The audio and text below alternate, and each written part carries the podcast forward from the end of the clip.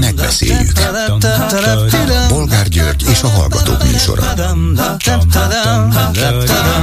A műsor telefonszámai 061 387 84 52 és 061 387 84 53. Jó napot kívánok a Klubrádió mikrofonjánál, Bolgár György. Mai műsorunkban, amely ebben az évben az utolsó, beszéljük meg, hogy ennél a szinte minden szempontból szörnyű évnél nem lesz még rosszabb a jövő évi. Folytatódó háborúkkal, az európai és az amerikai szélsőjobb előretörésével, Orbán hatalmának további kiteljesedésével, még mindig magas inflációval. Mindez sorozatunkba is beleillik, hogy tudnilik, nincs mit tenni. Mit gondolnak? Van-e, maradt-e bármilyen remény? következő szomorú témánk is a szörnyűségek szaporodására figyelmeztet, a prágai tömeggyilkos álmok futása a Károly Egyetemen. Európa folyamatosan az iszlám terrorakcióktól fél, ehhez képest egy cseh egyetemista öli halomra a társait a békésnek gondolt Közép-Európában. Mit szólnak ezen kívül ahhoz, hogy újabb óriási kínai beruházást csalogatott Magyarországra, ezúttal az ellenzéki vezetésű Szegedre az Orbán kormány, méghozzá a világ második legnagyobb elektromos autógyára fogott üzemet építeni. Hogy pontosan miért, azt nem tudni, az se, hogy mekkorát. Egyelőre erről csak különböző bizonytalan értesülések vannak.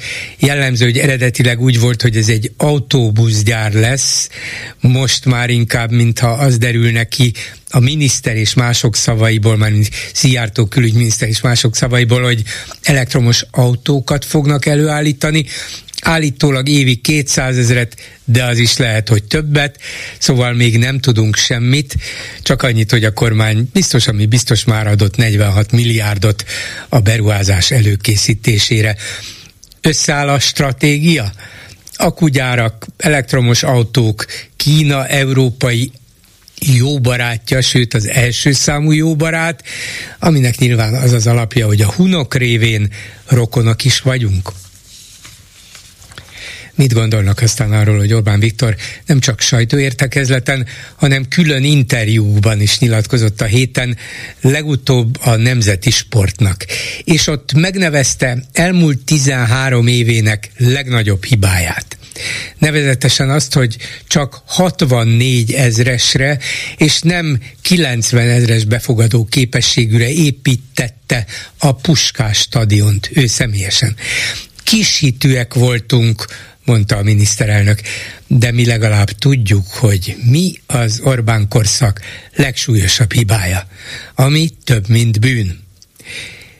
Mit fog szólni ehhez a stadionból kiszorult 26 ezer kétségbeesett szurkoló? És végül mi a véleményük arról, hogy az egykori együttvezető Juhász Péter visszatér a politikába, és indulni kíván az ötödik kerületi polgármester választáson. Bár van már két ellenzéki jelölt a kerületben, jól teszi? Telefonszámaink még egyszer 387 84 52 és 387 84 53. Háló, jó napot kívánok! Jó napot kívánok, Tóth Gergely vagyok. Parancsolja. Leginkább az összefogás, vagy nem összefogás ügyében szólnék, de az akkugyár, vagy a, a autógyárhoz csak annyit, hogy nem tudom, hogy mennyi lesz ott a munkaerő, tehát hogy kell-e majd ide is ö, migráns hordákat ö, vezényelni. De amit ö, furcsa, hogy nem hallottam erről, bár lehet volt, és bármit, amit mondok, ez minden igaz, lehet, hogy elhangzott már, akkor bocsánat, hogy aki idejön távol-keletről vendégmunkást, azoknak a egészségügyi ellátását ki fogja fizetni. Tehát azért, és mennyi le, nem csak kifizeti, mennyi le fogja terhelni magyar egészségügyet, hogyha valamilyen operáció, vagy bármi... Hát azt az, ez azért túlzás, hát most mondja, hogy lesz 50 ezer, vagy akár 100 ezer vendégmunkás, nem az fogja a magyar egészségügyet leterelni, vagy, hát igen, vagy leteperni, mert már eddig is egyrészt a padlón van, másrészt azért 9,5 millió emberhez képest az a százezer, aki ráadásul Igen, fiatal. De akkor az, az mondtam, nem. az ottani ö, ö, egészségügyet az ott igen, Szegeden vagy Debrecenben, értem. Uh-huh. Na mindegy. Nézze, biztos, hogy plusz megterhelés lesz. Azt is mondanám, hogy igen, erre fel is kell készülni.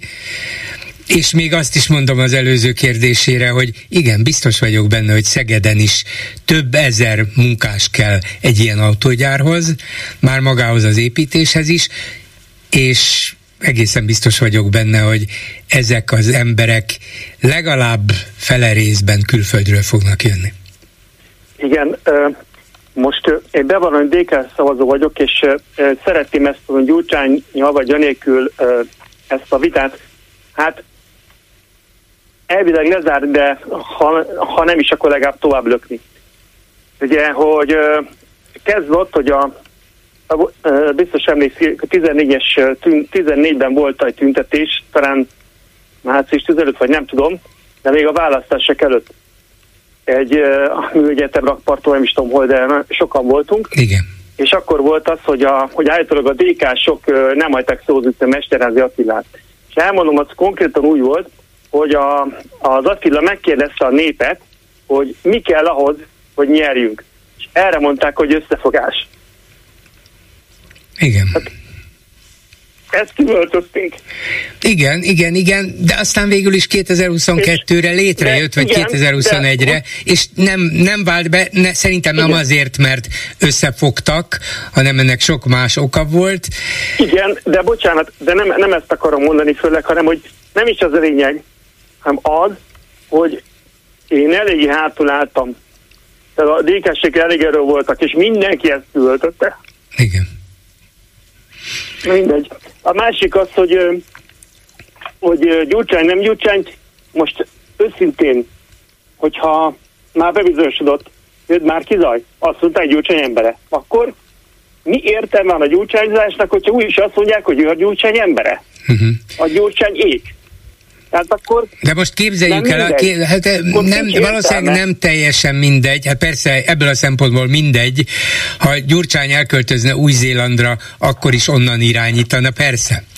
Igen, ugye? De, de azért, hogyha mondjuk éppen amiatt, hogy ez mindegy, és hogy a Fidesz akkor is kihasználja, hogyha egy szibériai atombunkerből irányítana Gyurcsány, akkor is. De Igen. ha maga Gyurcsány állna az ellenzék élére, mert sokan azt mondják, még fideszes körökből is, ellenzéki körökből is, elemzők is, megfigyelők is, hogy hát az egyetlen, akiben van spiritus, Igen. akinek van víziója, akinek van politikai látása, elképzelése, az Gyurcsány még ma is. Hát miért, Igen, nem, csak... miért nem ő áll az élére? Mert valószínűleg akkor még többen mondanák azt, hogy na ugye, hát mégis csak igaza volt Orbánnak, mert Gyurcsány, Gyurcsány az, az aki vezet. Igen, csak a, bocsánat, azért akarok közösszólni, mert nem tudom mennyi idő van, és bármikor ö, lekeverhetnek. Szóval, hogy ö, ö, csomó ember, aki Gyurcsányt ellenzi, szerintem igen nagy százaléka ö, azért ellenzi, mert azt gondolja, hogy a népnek egy, egy része így fog gondolkozni. Ez egyáltalán biztos. Nem mondtam már egy fél éve, nem tudom mikor, hogy miért nincs olyan közleménykutatás az ellenzéki szavazók közül, között, amin nem tudom hány ezer embert megkérdeznek, hogy mondják meg, hogy melyik pártokat halandók bevonni az összefogásba. És fehéren, feketén ö, ö, látszana, 50%-nál biztos, hogy több lenne, akik azt mondják, hogy Gyurcsány legyen ott. És ö, talán még nem is csak az el, külön lehetne az ellenzéket megkérdezni, meg külön a bizonytalanokat. És ezeket a, a bizonytalanokat ö, például meg lehetne győzni amit különböző országjelenség, nem tudom milyen dolgba, hogy azért tegyenem meg különbséget, hogy, hogy mennyire volt csődbe az ország, meg hogy minden ezt is közülén kutatással ki kéne deríteni, hogy bizonytalan, miért, miért nem akarják az ellenzéket. És ezért ebben össze 8 féle válasz, és ezeket a válaszokat szépen összegyűjteni, és összeírni két-három mondatban, megmondani, miért, miért alaptalan ez a félelmed, és ezeket közzétenni, és a Facebookon és mindenhol, szórólapokon mindenhol az ország elé tárni, hogy ezért meg ezért van különbség az Orbánék meg a, a, az ellenzék között, ezért meg ezért ne féljetek tőle, és ez, ez a, a hiedelemre ezért ez is ez a hülye, ö, hülyeség, amit gondolsz. És amíg ezt nem teszik meg, akkor megint el fogunk, el fogjuk veszteni a választásokat. Ha nem követelik azt, hogy jussanak be az ellenzékiek is a, a ö, közmédiában, meg mindenféle helyekre, akkor nem lesz változás. És nem tudom, az Unió ö, hogy nem követelti azt például, a külön mindenféle jogállamiság, meg ilyen bíró, ami az embereket foglalkoztatja. Tessék elszámoltatni a, a Tibort, meg a többieket, legalább, hogy vizsgálni lehessen az ő ügyüket. Ez miért nem feltétel? Miért? Hát mert, mert, ebben, mert ebben nem tud. Dolgok, amik mert nem tud konkrét ügyekben. Mert konkrét ügyekben nem tud beleszólni az Európai Unió. Erre nincs felhatalmazása. Azt tudja mondani, hogy tessék bizonyos szabályoknak megfeleltetni a magyar közbeszerzési rendszert, hogy ne kivételezzen mondjuk Tiborc vagy Mészáros javára. Igen. Egy, egy, egy konkrét ügyben, mint például a Tiborc István és a vidéki városok közvilágításának felújítása ügyében, azt tudta mondani, hogy itt csalásra utaló jelek vagy bizonyítékok vannak, tehát erre nem fogom megadni a megígért pénzt. Erre mit csinált a kormány? Azt mondta, akkor majd megadom én, szavasz, jó napot, nem kérem ezt a pénzt. De ennél többet nem tud, mert az uniónak erre nincs jogi felhatalmazása. Ha a magyar választóknak ez nem számít, ha nem, nem is tud róla egyébként a többség, de ha tud róla, akkor is azt mondja, hát miért megérdemli a miniszterelnök, annyit dolgozik a hazáért, a népért, miért? Hát miért ne legyen egy, egy kis megbízása, vagy jó nagy megbízása a vejének, ő is szorgalmas ember. Ha a magyar választó ezt ezt elfogadja, akkor az Európai Unió ebben nem tud beavatkozni. De egy dolog, egy mondatra visszatérve még Gyurcsányhoz. Szerintem Gyurcsánynak egy dologban mindenképpen igaza van. Abban, hogy mondhatunk mi akármit, hogy miért igazságtalan, miért tényeket nélkülöző az a hadjárat, amit ellene indítottak már tizenvalahány éve Orbánék. A lényeg az, hogy lejáratták őt. Erre egyetlen válasz van, nem az, hogy bebizonyítsuk, hogy mennyire alaptalanok, hogy mennyire félre vannak vezetve az emberek. Ha ő és a pártja egyre több ember tud meggyőzni, egyre népszerűbb lesz, és nem 15-20 százalékos lesz, hanem majd 20-25 vagy 25-30, na az lesz az a helyzet és pillanat, amikor már senkit nem fog érdekelni, hogy gyurcsány vagy nem gyurcsány, azt mondják, hogy na, akkor az a kérdés, hogy gyurcsány vagy az Orbán. És a Gyurcsány meg tudta nyerni az ellenzéki szavazók többségét, akkor benne van erő, van szorgalom, van képesség, van kitartás, akkor melléje állunk, mert még mindig jobb és ígéretesebb, mint Orbán. Igen, de hát ezt, ezeket így lehet elérni. Most, ö, vagy így ez irányba kéne szerintem elmozdulni. Még nagyon rövid időt szeretnék beszélni, szóval, hogy már olyan magas labdát nem csap le az ellenzék. Például az, hogy hol van a 10%-os azonnal radikális adócsökkentés? Valahogy ez el lett felejtve, mi nincs megkérdezve, mi nincs ö, az emberek óra De mo- most arra gondol, hogy, hogy azt kéne ígérni, hogy a 15%-os SZIA helyett csak nem, 5%-os nem, lesz? Hogy hol van, amit ígértek? Ja, hogy a, a, az Orbánék a 10% Igen. alá viszik az esziát. Hát el lehet ismételni százszor, de... csökkentik, azt mondta. Nem, nem, 10% a... alá, tehát hogy egy számjegyű lesz alá? a személyi jövedelemadó, de hát még ja. az is több, mint 5% volna, ugye? Igen, meg az például, hogy hogy amikor azt mondta Orbán, hogy emlékszik, hogy nem tudom melyik évben a, a járvány keres közepén, hogy december 10-én pontosan hányan lesznek lélegeztető gépen darab, 3100 nem tudom mennyi pontot valami, és tök uh-huh. És nem lehet utána megkérdezni, hogy elnök úr, hogy is, gond, hogy is gondolt ezt, mi alapján, és megnézzük tényleg akkor hányan voltak. Nézze, ha, ha ez tulajdonképpen egy harmadrangú kérdés ahhoz képest, hogy beszereztetett 17 ezer lélegeztetőgépet, miközben Igen. a kezdet-kezdetén mondták szakemberek, Igen. hogy két-három ezernél többet nem tud az egészségügy működtetni.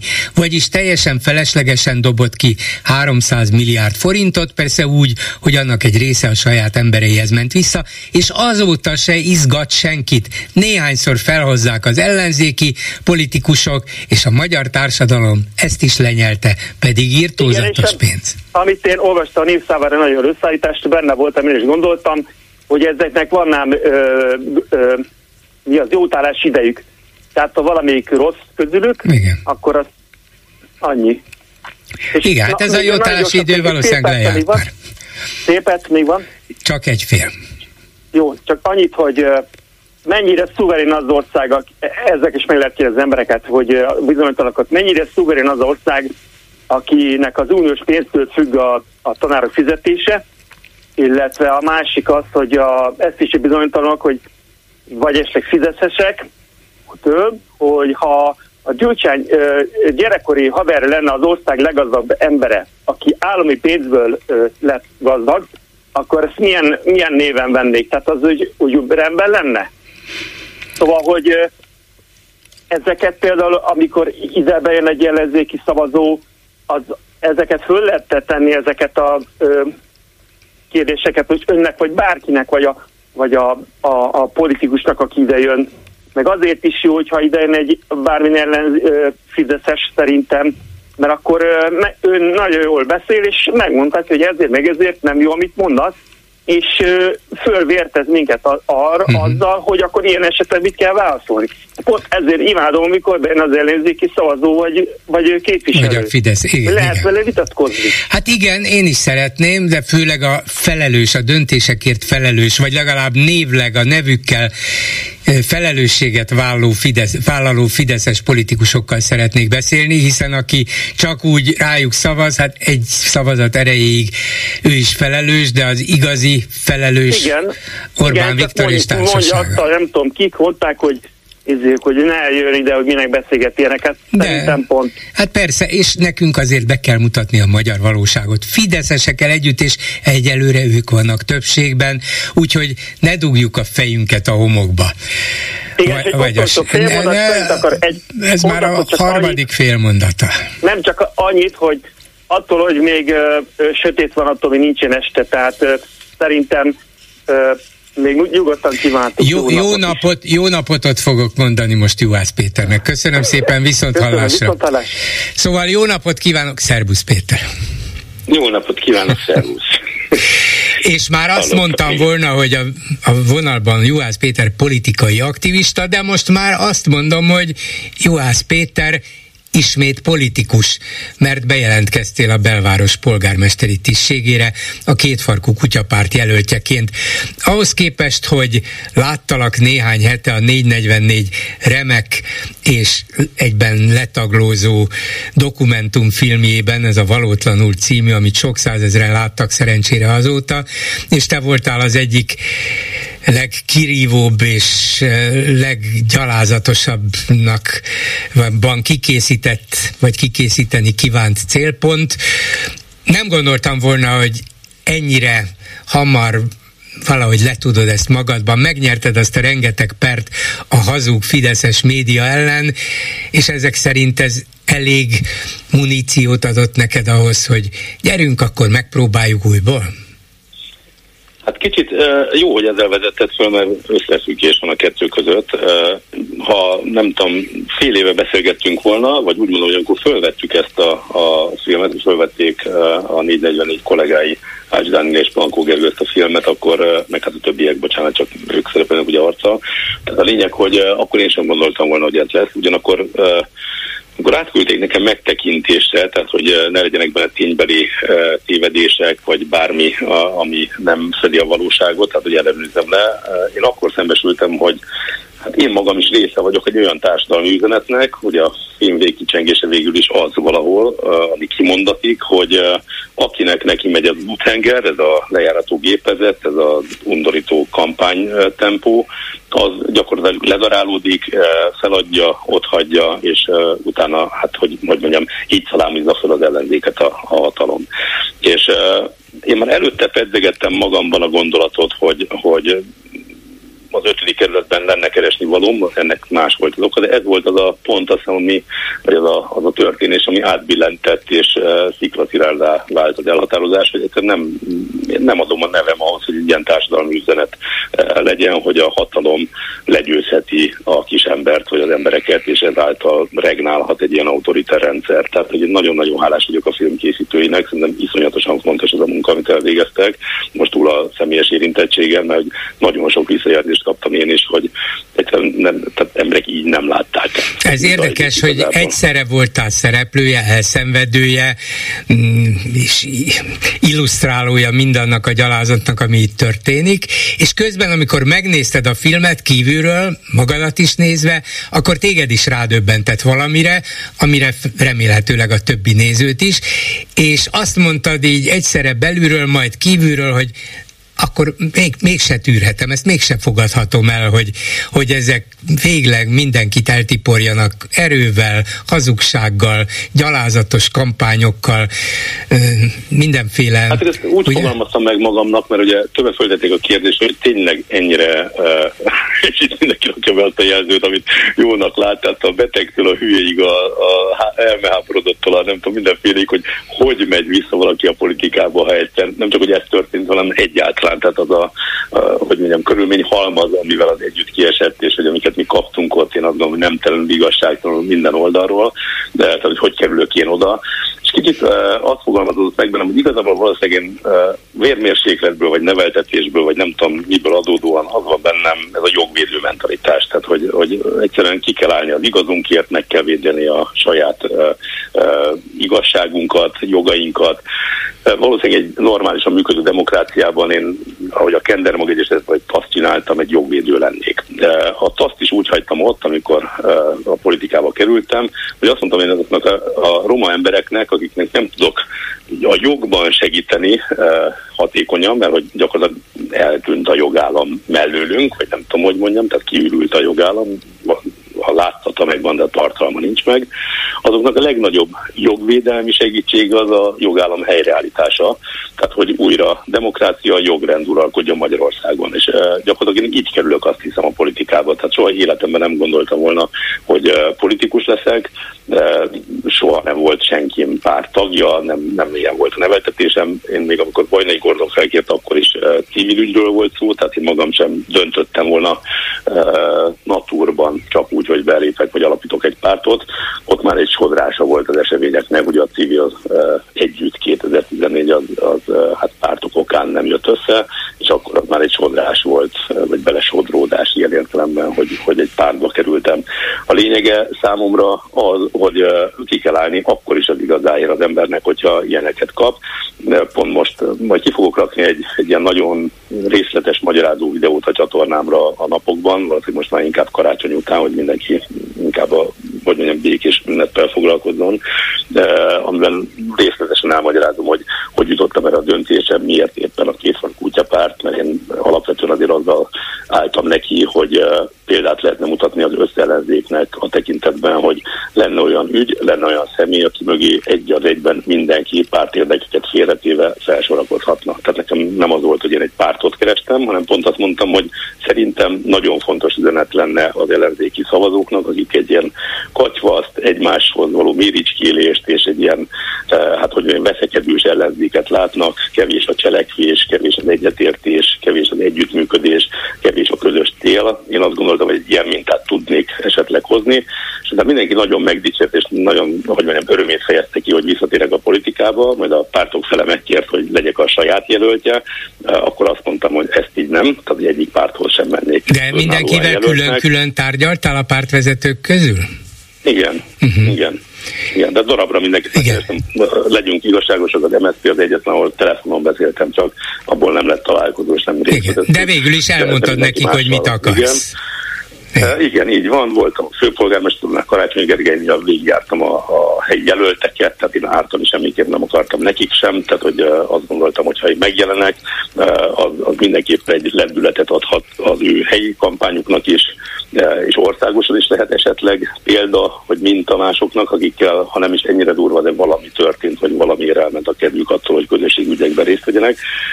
És amikor megtudtam azt, hogy a jelöltek egymással sem beszéltek helyben, megtudtam ezt, hogy a pártok kizárólag pártlogika és hát hogy mondjam pártérdek alapján osztozkodási szemmel nézik ezt, és ha hozzájuk megyek, akkor izé van, ha nem, tehát egy, mondta, hogy ebbe én nem akarok részt venni, és így lett a kutyapárt, akik viszont vicces módon ők azok, akik nem támasztottak semmilyen feltételt. Nem, ők azt mondták, hogy mi ismerünk téged rég, elismerjük a teljesítményed, értjük a szempontjaidat, támogatunk, ha mész ezekkel a pártokkal, bár hogy közösen, akkor nyilván nem fogunk velük közösködni, de megteszünk mindent tőlünk telthetőt, hogy, hogy segítsük, tehát nem indítunk rád jelöltet, nem lehet, tehát mindenben támogatást éreztem. És a végén, ahogy eh, pont ezt mondtam most ahogy a Woody Allen mondja Lenny Holba, hogy egy olyan klubnak nem akarok tagja lenni, amelyik befogadna a tagjának, így lett az, hogy a két farkú kutyapártot kerestem meg végül, hogyha egy pártnak kell ugye jelöltje legyek, akkor az viszont ők legyenek, mert ők azok, akik nem pártlogik alapján. Eh, Igen, de, de azt el, tudod, azt el tudod hanem... képzelni, sőt talán el is várod, hogy ha már te a két farkú kutyapárt jelöltje leszel, akkor ez nem zárja ki azt, hogy a többi ellenzéki párt azt mondja, hogy jó, hát nem a mi jelöltünk a juhász, de sokkal jobb, mint a Fideszé, és ezért nem indítunk vele szemben senkit, visszavonjuk az eddig bejelentkezett jelölteket, nem állítunk újabbakat, és odaállunk mögé, azt elfogadnád? Hát én hogy mondjam, nagyon naív fiú vagyok, és én ezt boldogan elképzelem, és mondom, én ezzel Én is neki. naív vagyok, ma és ezért teszek föl naív kérdést. Világos, ma én nem látom ennek a, az egyértelmű százdékát, és akkor most nagyon finoman fogalmaztam, és eufémizmus használtam. Megfordítanám inkább a, a nézőpontot. Tehát én azt látom, hogy van két jelölt, a, az egyik ugye Kerper Szónius Gábor a Momentum jelöltje, én nagyon tisztelem, becsülöm őt személyében. Azt gondolom viszont, hogy ő nyilván pártlogik alapján került oda, tehát hogy nincsen helyileg semmilyen módon érdekeltség ott, úgy értem, hogy nem ott élt, nincsen beágyazva, nem ismeri helyi viszonyokat, ő azért került oda, mert a Momentum és a DK harcában kellett egy plusz hely, hogy, hogy, hogy mondjam, feszíteni tudják a dolgot. Én ezt elfogadom pártlogik alapján, én bízom benne, hogy fogunk tudni együttműködni. A másik figura, ugye, aki ott van jelöltként, ő Kovács Alex Gábor, ő egy régi MSZP-s, vagy egy régi motoros, ő 20 éve ül az önkormányzatban. Nála nekem, én ezt neki is megmondom szemben, nekem a morális problémáim is vannak, ugyanis annyira régi motoros, hogy ő részt vett annak az ingatlan, hát hogy mondjam, Panamának a, a hát legalábbis hallgatólagos támogatásában, de ennél egyel többet azért a részt vett annak a rendeletnek a megszavazásában, ami alapján kiátszották a kerületi ingatlan vagyont, amit én aztán ugye pár évvel később feltártam. Az Igen, a rogáni disznóságok sorát tártad fel. Hát, és hogy ő nem csak, hogy nem uh-huh. volt, hogy ez így nem lesz jó, hanem hogy konkrétan megszavazta, és ezek után kapott is egy lakást féláron, még a Rogán érában, ami azért 26 évesen szerintem viszonylag sokan vagyunk, akik szeretnénk a Falkinksa utcát egy 82 négyzetméteres lakáshoz jutni soron kívül önkormányzati képviselőként. Tehát nekem ez, ez uh, hogy mondjam, nem látom azt az erős uh, nézőpontváltást, ami a Fidesz után kell, hogy következzen ott. És innentől azt látom, hogy van két jelölt, az egyik az egyáltalán nincs beágyazva, a másik az túlságosan is be van ágyazva. Azt tudom, ugye a, a főpolgármester hogy ők nem voltak hajlandóak leülni hármasban, négyesben, hogy beszéljünk erről a helyzetről, akkor föltettem azt a kérdést, hogy akkor hogy akarják eldönteni, kiderült, hogy nem beszéltek még egymással sem. Én mind a kettőjükkel rendszeresen beszéltem, jelezném, tehát, ez a majd, tehát tegnap beszéltem utoljára az egyikükkel, tegnap előtt a másikukkal, tehát hogy folyamatosan próbálom ösztökélni, hogy állítsuk elő azt a helyzetet, hogy egy jelölt legyen ott. Azonnal felvetettem, hogy akkor előválasztás legyen, mert nem gondolom, hogy ne szólhatnának bele akkor az ottaniak, hogy akkor most ki legyen a polgármester jelölt. Erre is egy ilyen felemás választ kaptam, ha először teljesen elzárkózott az egyikük, a másikuk kőkemény feltételeket támadott, most már ez egyel puhult talán, tehát hogy mind a ketten hajlandó, pot tökéletesen ellenkező uh, irányú feltételrendszert szabtak meg, a, mindaz, hogy mikor legyen és milyen körülmények között. Én úgy vagyok, hogy nekem teljesen mindegy, olyan értelem, hogy legyen, de nem szabok semmilyen feltételt. Legyen egy előválasztás, nekem mindegy, hogy csak személyesen, vagy csak online, vagy online és személyesen együtt, mindegy, hogy februárban, vagy márciusban, vagy áprilisban, én azt mondom, hogy kampányoljunk. Uh-huh. Szerintem az a legfontosabb, hogy a Fidesz győzzük le, nem az, hogy egymással mit kezd az ellenzék különböző pártjai és figurái.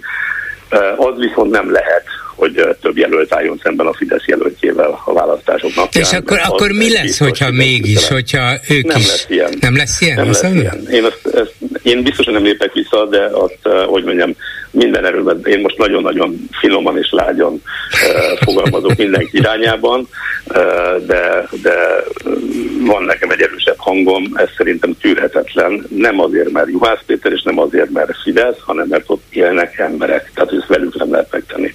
Uh, és én azt gondolom, hogy akkor, akkor jöjjön egy előválasztás. Hogy ezt előbb-utóbb meg, meg fogják érteni ők is, hogy ott élnek emberek, és Én azt gondolom, hogy hát hogy lesz egy társadalmi nyomás. Hát az ötödik kerületben borzasztó élni, ezt csak úgy halkan mondom. Tehát, hogy ez ilyen kis ékszert doboznak tűnni kívülről, mert ugye az úgynevezett befektetőknek uh, kiátszották az ingatlan vagy a jelentős részét, ahol különböző, uh, hát hogy mondjam, luxus szállodák, luxus lakások, Airbnb hotelek, butik hotel jött létre az egyik oldalon, a lakások házak aljában pedig kocsmák, szórakozóhelyek, mulatók, borbárok és nem tudom, nightclubok, ami mind a turistákról szól, de az ott lakókról semmi nem szól. Tehát, hogy van egy nagy adag támogatási lehetőség, amit ugye apró pénz, de tényleg ilyen csörgő filléreket adnak vissza abból a pénzből, amit ellopnak egyébként, hogy betermelnek ezekből a bevételekből a fideszes tolvajok. Már bocsánat, hogy ezt mondom, de nem, hogy vállalom bíróságon, már voltam bíróságon ezzel, és ugye kimondatott, hogy Rogán Antal bűnöző és bűnözőkkel üzletel, hát itt pont ez a kör van, tehát hogy itt vannak azok a figurák, akik ezen részkedtek, és mind-mind mind az ötödik kerületek, ötödik kerületiek kárára megy. Miért van az, hogy mégis ez egy, ez egy stabilan fideszesnek látszó kerület? Miért? Mit, a csörgő hát fillérektől vannak elszédítve, vagy mi? Vagy egy régi hagyomány azokban a családokban, vagy háztartásokban? Mi ez? Én azt gondolom, és akkor tehát, hogy van egy nagyon-nagyon erős hát, hogy beágyazottság a Fidesz propaganda gépezetében. Ez egy ilyen próba üzeme volt igazából a kicsiben nagyban. Itt próbálták ki először a lejárató kampányokat is ellenem, és először a helyi mai belváros című újság, és az éppen kampányra kiadott különböző sziges, színes, szagos szórólapok és újságok kampányoltak mindenféle undorító dologgal. Tehát, hogy én azt gondolom, hogy itt annyi pénzt és energiát áldoznak rá, hiszen uh, Rogán Antal bűnössége nyilvánvalóan itt lenne a leginkább tetten érhető és bizonyítható, vagy a legkézzelfoghatóbb, inkább így mondom, mert hogy hát ő, ő állította fel ezt a rendszert, és az én állításom az, hogy mai napig ő üzemelteti. Ott Szentgyörgyi Péter, aki a polgármester, az csak egy személyzet, tehát valakinek föl kell kapcsolni a villanyt az önkormányzatban, meg le kell kapcsolnia, és egyébként Rogán utasítására cselekszik. Az ő és a Fidesz jó voltából kioszthat x millió forintot támogatásként, és egyébként milliárdokat síbolnak ki az ő aláírásával a, a, a Rogán és a haverjait. Tehát ez azért így néz ki a rendszer. És az ingatlanozásban nehogy azt gondolja valaki, hogy én most megint a korrupción fogok rugózni, mert nem erről szól, hanem arról szól, hogy ennek van egy tovább görgő hatása. Tehát, hogy amikor eladnak egy lakást egy, egy házban, akkor az, a, az, az úgynevezett befektet ugye tulajdonrészhez jut valamilyen százalékban. Amikor az ötödiket is eladják, és szép lassan átfordul ez a tulajdoni hányadó társasház többségévé válik, akkor ott rendszeresen megemelik a közös költséget, egy újabb lendület, hogy kiszorítsanak további lakókat, akik mondjuk nyugdíjasok, és már nem tudják fizetni a háromszorosára emelt közös költséget, vagy akár csak duplájára emelt közös költséget. Akkor meg jelentkezik egy befektető, aki megveszi a százat. Egy pillanat múlva, ha többségben vannak, megszavazzák, hogy az alsó részen legyen mondjuk egy kocsma. Az a kocsma nekik tök jó, akik Airbnb-ztetik a, a lakásaikat, mert jön a turista, ott van alatt egyből a kocsma, de szuper, de aki ott lakik, az meg őrül, hogy mi megy az ablakába, még egy indok, hogy elköltözzön. És így ürül ki szépen lassan a, a, a belváros, ott már uh, fiatal babakocsit toló anyukát, apukát viszonylag keveset látni. Tehát ott azok az uh, időskorú emberek vannak, akik már nem akarnak elmozdulni onnan és, És őket, őket meg fogod tudni szólítani? Én nagyon bízom benne, tehát hogy én azt látom azért, és nekem ez a szám és az, hogy eddig kik vesztettek, zárójel én is vesztettem mert ott választást, egy teljesen más, tehát tíz évvel ezelőtt egy teljesen más politikai környezetben is, és egy teljesen más uh, kommunikációs környezetben is, vagy hát hogy mondjam, teljesen más, na mindegy, de engem nem ez a száj tüttők, utána megint csak előtt, én azt hiszem, és ezt a, hogy mondjam, leg, bájosabb hangomon mondom, hogy neki talán nem az volt a célja, hogy ott nyerjen, hanem hogy a fővárosi közgyűlésbe kerüljön, és ez egy alkalmas terület volt ez. De, de Csárdi Anda mintája lebeg a szemem előtt. Én azt gondolom, hogy ő mindent megtett azért. Én ugye az ő javára léptem vissza annak idején az országgyűlési választáson. Ő azóta is képviseli a kerületet, és azt láttam, hogy 2022-ben ő hozta a, az ötödik kerületi szavazókat. Tehát, hogy megnyerte, bár az első körben száz szavazattal lemaradt, de bejöttek a külföldi szavazatok, és ezzel átfordította az arányt, tehát minimális többséggel ugyan, de mégiscsak nyert.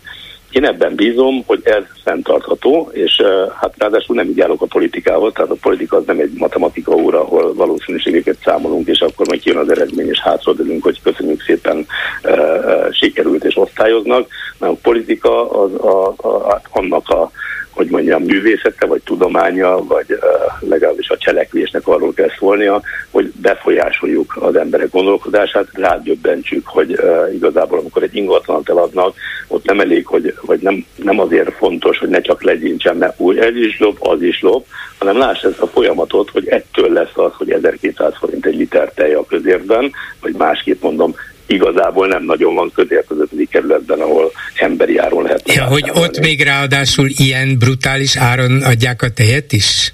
Hát ez kis közértekben a CBA, hogyha ezt megnézi valaki, hogy elmegy egy átlag CBA-ba, Budapest bármely kerületébe, vagy bemegy belvárosba egy CBA-ba, az a turistákra van optimalizálva. Aha, tehát, hogy minden uh-huh. drága.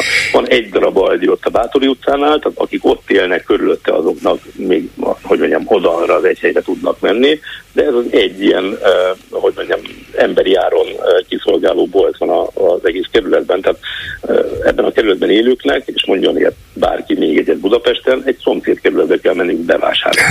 Tehát, hogy... Telje, teljes erővel, teljes fordulatszámon pöröksz már? Hát én azt hiszem, hogy már többel. Tényleg? Ak- akkor hát mi lesz, majd a, mi lesz majd a kampányban?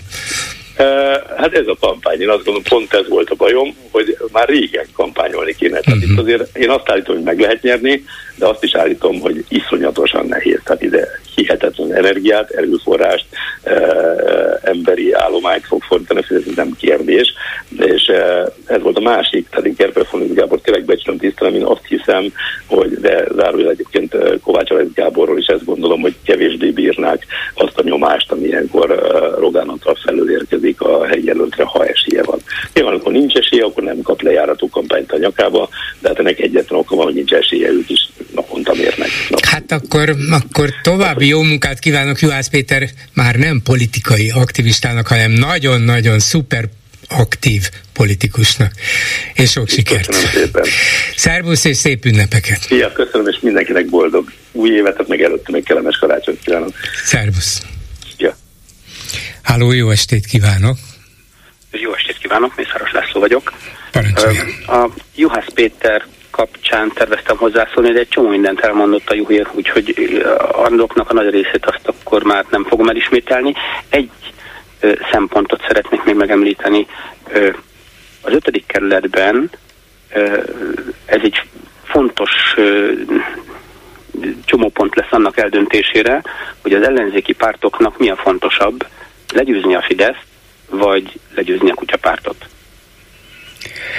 Ez egy, ez egy jó kérdés tényleg, és, és nagyon remélem, hogy nem tudom, hogy mi lesz a többi kerületben, de hogy, hogy talán Juhászt mégse akarják legyőzni, az, az erkölcsileg nagyon-nagyon elfogadhatatlan, védhetetlen volna.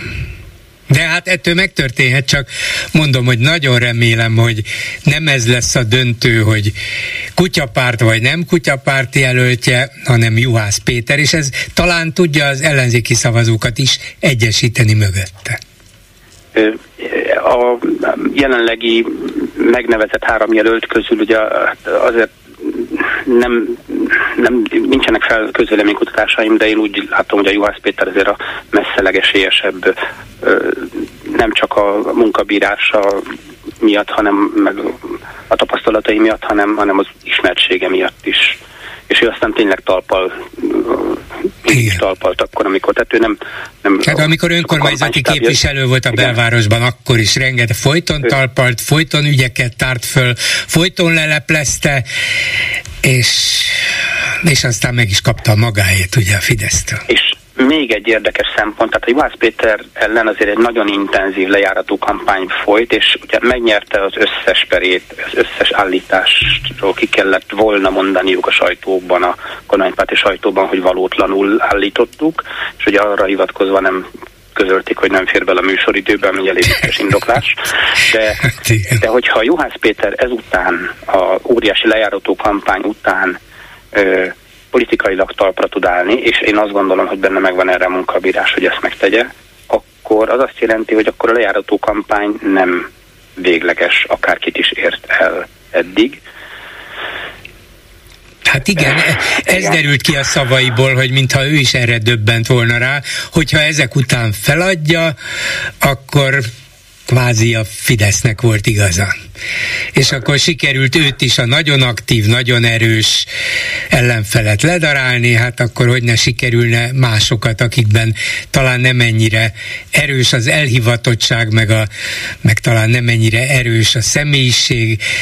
Úgyhogy nagyon nagyra becsülöm, hogy ezek után képes újból megpróbálni, és nagyon remélem, hogy sikeres is, és abban is reménykedem, hogy igen, pártérdek, ilyen pártérdek, olyan pártérdek, mindenféle dolgot el lehet fogadni, meg lehet érteni, de talán a legfontosabb közös pártérdek mégiscsak az volna, hogy látványos, szimbolikus győzelemre is segítsék Juhászt. Hát igen, itt fog eldőlni, hogy a nemzet vagy a párt érdeke a fontosabb.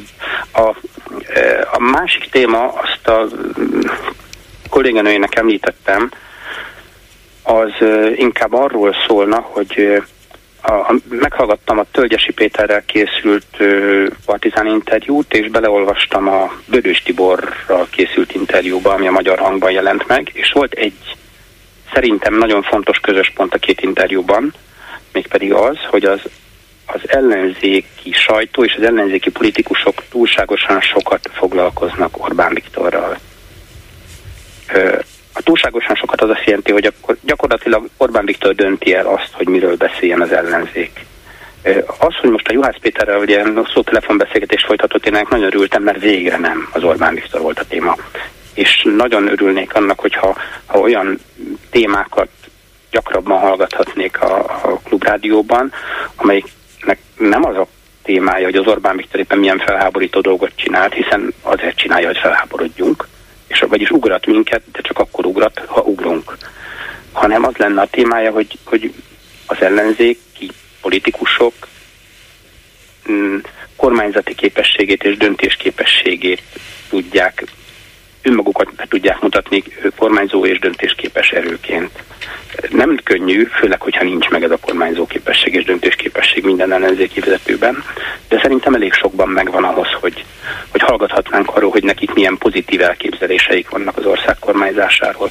Nem csak az a következő hónapra, hogy éppen legyen autógyár Szegeden, vagy ne legyen autógyár, hiszen ebben most éppen nincsen beleszólásunk, hanem a következő évekre milyen stratégiai irányokat látnak az országban, az ország számára, és milyen ö, döntéseket nem az Orbán Viktorral szemben, hanem saját ö, értékrendjük és saját jövőképük bemutatására. Igen, nézze, a saját jövőkép meg az alternatíva bemutatását, az alapfeltétel, igen. De amikor, amikor egy bármilyen okos elemző azt mondja, hogy nem Orbánnal kéne foglalkozni, akkor azt is mondja, hogy nem az Orbán rendszerrel kéne foglalkozni, nem azzal a szégyennel, gyalázattal, önkényuralmi rendszerrel, amit Orbán Viktor létrehozott, hanem foglalkozunk azzal, hogy mi milyen világot akarunk csinálni, hogy lehet azzal foglalkozni, ha nem mondjuk meg minden egyes alkalommal, hogy ez maga az önkény, az igazságtalanság, a, szóval minden az, minden, amit, amit az ellenzék nem akar. Ha ezt e, elmismásoljuk, nem kell egy ilyen ötödik kerületi polgármesteri jelöltségről szóló beszélgetésben ennek szóba kerülnie, de azért itt is ott van, mert a Rogán féle disznóságok is ennek a gyakorlati lenyomatai, de ha ezt nem mondjuk el, ha erre nem utalunk, akkor, akkor mint hogyha hát csak arról volna szó, hogy ne ez a kormány legyen, hanem egy másik. Ebben egyetértünk, az a, a súlypontbeli különbség, hogy ha, amíg Orbán Viktorról beszélünk, addig addig sem beszélünk arról, hogy az ellenzék is képes lehet arra, hogy jól és stabil jövőképpel kormányozza az országot. És azok a szavazók, akik jelenleg elkötelezett ellenzéki szavazók, vagy magszavazók, nem tudom, hogy hogy nevezik a közveleménykutatók, ők akkor is az ellenzékre fognak szavazni, hogyha nem szidalmazzuk az Orbán rendszert, de azok a szavazók, akik nem annyira elkötelezett szavazók, mert nem pártokhoz kötődnek, hanem, hanem mondjuk a saját jövőjüket szeretnék valahol biztos helyen tudni, egy, nem, ők nem fognak arra a politikai erőt, nem fogják azt a politikai erőt támogatni, amelyik nem tudja megmondani, hogy mi lesz. Persze, igen, ez igaz. Igen, nem ezt mondja, hogy mi lesz, hanem tudni. azt mondja, hogy, hogy le az Orbánnal. Na, de mi lesz utána? Igen, ja, persze, hozzá kell tenni. Így van, ez egy, ez egy összetett mondat kell, hogy legyen le Orbánnal, mert ezért és ezért elfogadhatatlan, tűretetlen, de mi ilyet és ilyet túl sok az Orbán.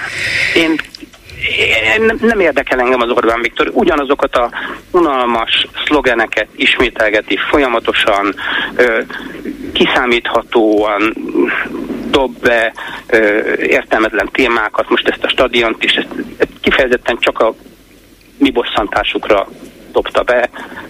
Nem, ez szerintem őt nagyon is foglalkoztatja, fene hát, vigye meg. Lehet, el, nem érdekel. Lehet, hogy nem 64 ezeren vettek volna jegyet a magyar nem. válogatott meccsére, hanem 90 ezeren. Én, én vagyok a felelős, ezért ezt ő szerintem komolyan gondolja. Én meg azt gondolom, hogy a chat GPT dobta ki, hogy, hogy ez egy jó gumicsont, amire most utáni fogunk. Ez szerintem a, a mester, mesterséges intelligencia se bírná kitalálni, nem? Ez nem. Vicces, vicces és erkölcsi ö, ö, veregethetjük, hogy milyen ügyesek és okosak vagyunk, de az erkölcsi fölényből nem lehet választást nyerni.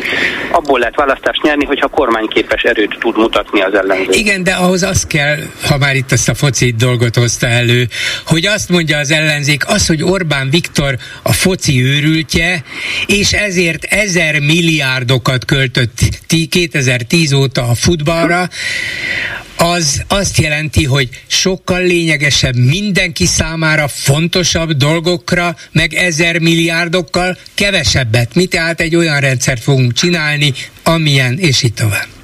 Igen, a második mondatot, azt nagyon ritkán hallom, a mondatának a második felét, de, de ne, hadd hallgassuk meg a többi hallgatót is, úgyhogy igazából nagyon Rendben, szépen köszönöm. köszönöm. És akkor... Aztán bízunk a, a lehetőségekben, vagy reménykedjünk. Önnek is. Köszönöm, viszont hallásra. Viszont hallásra. Háló, jó napot, jó estét kívánok! Szép jó napot kívánok, Bolgár úr. Bródi Gábor vagyok. Parancsolja. Azért vettem a bátorságot, hogy betelefonáljak a műsorba, mert nem titkolom, én az ötödik kerületi Magyar Szociális Párt elnöke vagyok, illetve önkormányzati képviselő vagyok már az ötödik kerületben 2019 óta, és nagyon, hogy mondjam, szomorú helyzetbe találtam magam most a ön által a Juhász Péterrel készített interjú után. Na. Ön lett szomorú, vagy úgy gondolja, hogy szomorú volt az interjú végkicsengése? Nem a interjú volt szomorú, hanem én, én, én szomorodtam el. Na.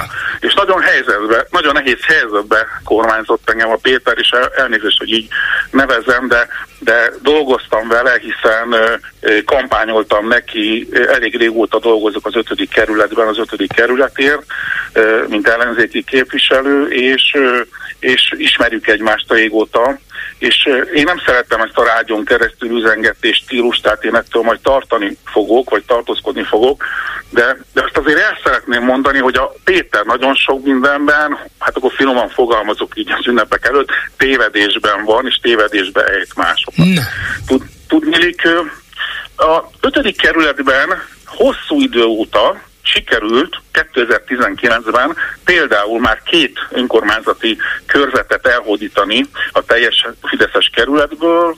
Egyik Berta Zsófia képviselőtársa, a másik jó magam voltam, 16 év után, és folyamatosan azon küzdünk, dolgozunk, egyrészt az ötfős tied a belváros ellenzéki frakcióban, másrészt meg a mögöttünk álló szakértőkkel és párt tagokkal, és ez sok pártot jelent, tehát itt demokratikus koalíció, LMP, Momentum, tehát so, sokan vannak, most nem sorolom, akik dolgoznak nekünk és dolgoznak velünk, hogy le tudjuk váltani a Fidesz rendszerét az ötödik kerületben is.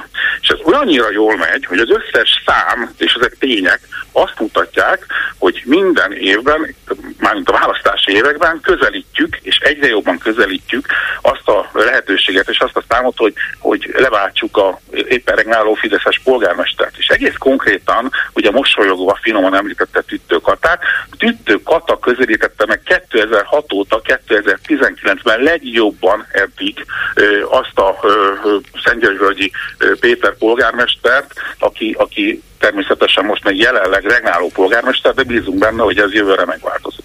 És azt is el szeretném mondani, hogy nagyon sok olyan dologban téved Péter, aminek véletőleg az az oka, hogy keveset járt az elmúlt években a, a, a kerületben, de mi minden nap ott vagyunk. És azt is el szeretném mondani még, mert ez egy nagyon fontos tény, hogy nem csak székben vagy fotelben, vagy otthon ülő képviselők vagyunk, hanem például pont Kovács Alex Gábor képviselő jelöltünk el, aki egyébként az összes helyi bár pártnak, még a Momentumnak is a támogatottságát. Mármint polgármester jelöltjükkel, mert ő képviselő. Azt mondta a képviselő, jelöltünk Igen, ő frakcióvezető, a Tiada belváros frakcióvezető és polgármester képviselő jelöltünké választottuk, és ez a munka augusztusban elkezdődött ez a pártokkal való egyeztetés és megállapodás. Tehát gyakorlatilag ez a munka folyamatosan folyik, elindul a kampány, egyrészt már elindult, sok kerékkötője volt ennek hozzáteszem, tehát például az említett Kelperfonius Gábor is, de, de bízunk abban, és most úgy néz ki, hogy teljes párt támogatottságot élvez többek között a Magyar Szocialista Párt részéről is, Kovács Alex Gábor polgármester jelöltként. És ha egy be a munkába bolgárról ebbe a munkába be fog jönni még néhány ember, hogy ezt szétverje, azt nem tudom én sem, de gondolom más sem, úgy értékelni, hogy a kerületért teszi, hanem ez gyakorlatilag egy közös ö, ellenzékis frakció ö, megállapodást szétverve a Fidesznek fog kedvezni.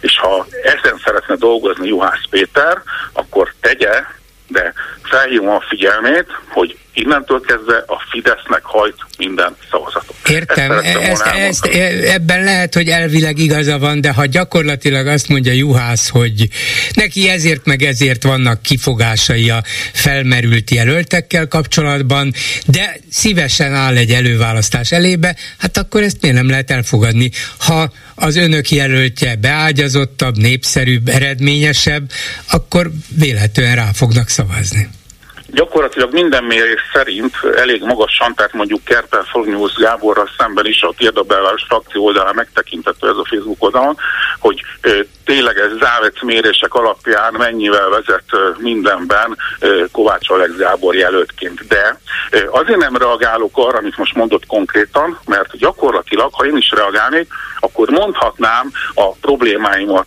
Péterrel kapcsolatban, de nem mondom, mert nem fogok innen a rádión keresztül ilyen szinten de, de ne is a Péter, ne is a Juhászal kapcsolatban. Csinált, azt nem fogadják el a belvárosi szavazók. Na de ő, éppen a... ezért egyszerű egy előválasztás. Hát ha Juhásznak valóban nincs akkor a támogatottsága a kerületben, ezt nem tudom, tegyük föl, hogy egyeseket irritál az ő stílusa, és jobban szeretnének valaki mást, lehet, de akkor az előválasztás tiszta helyzetet teremt.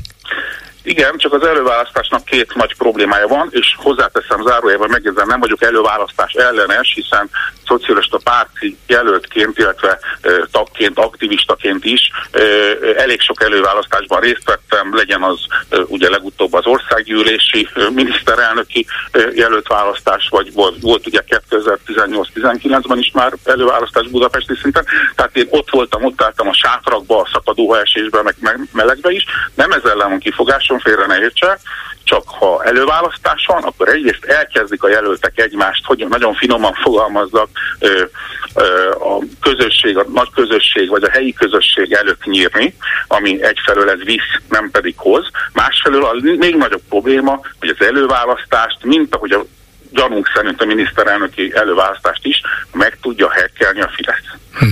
Tudni, nincs most jelenleg olyan rendszer, hogy ezt ne tegye meg. Jogilag nem tudunk olyan rendszert csinálni jelenleg, önkormányzati előválasztási szinten, hogy ezt ne legyen meghekkelve. És innentől kezdve a Fidesz azt szeretné, hogy az ő jelöltje, az ő idézőjesen ellenzéki jelöltje, vagy pedig a legesélytelenebb jelölt nyerjen. Jó, Én hát értem, félek. értem. Az aggájait is értem, annak is örülök, hogy betelefonált, csak egyet tudok mondani. Hát nem is annyira riporterként vagy műsorvezetőként, hanem egyszerű aggódó állampolgárként, hogy együttműködést, együttműködést, ez lenne a lényeg.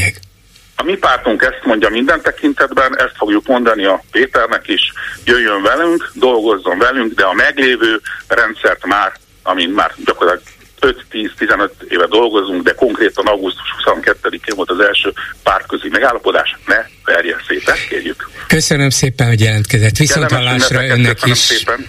Köszönöm, viszont hallásra. Hát akkor nem tudom, van egy hallgató a vonalban. Halló? Egyelően nincsen, vagy valamiért nem hall engem, akkor röviden a mai témáinkról. Ebben az évben az utolsó műsorunk ez a mai, és hát nem lehet azt mondani, hogy 2023 bármilyen szempontból is jó év volt. Egyrészt itt volt ez a brutális infláció, és még részben, ha nem is annyira brutálisan, itt van velünk. Folytatódott ez az ukrajnai háború, most már lassan két évet tart, kirobbant a gázai, a szörnyű Hamas terrormerénylet után, de ez a terrorakció, ez több is volt annál, hát ez gyakorlatilag egy hadüzenet nélküli háború elindítása volt a Hamas részéről. Ennek is megvannak, meg lehetnek az európai következményei, biztonsági következményei is. Nem is csoda, hogy Európa egyre inkább tart iszlamista merényletektől. Ehhez képest Prágában egy cseh egyetemista gyilkolt halomra fiatalokat a Prágai Károly Egyetemen.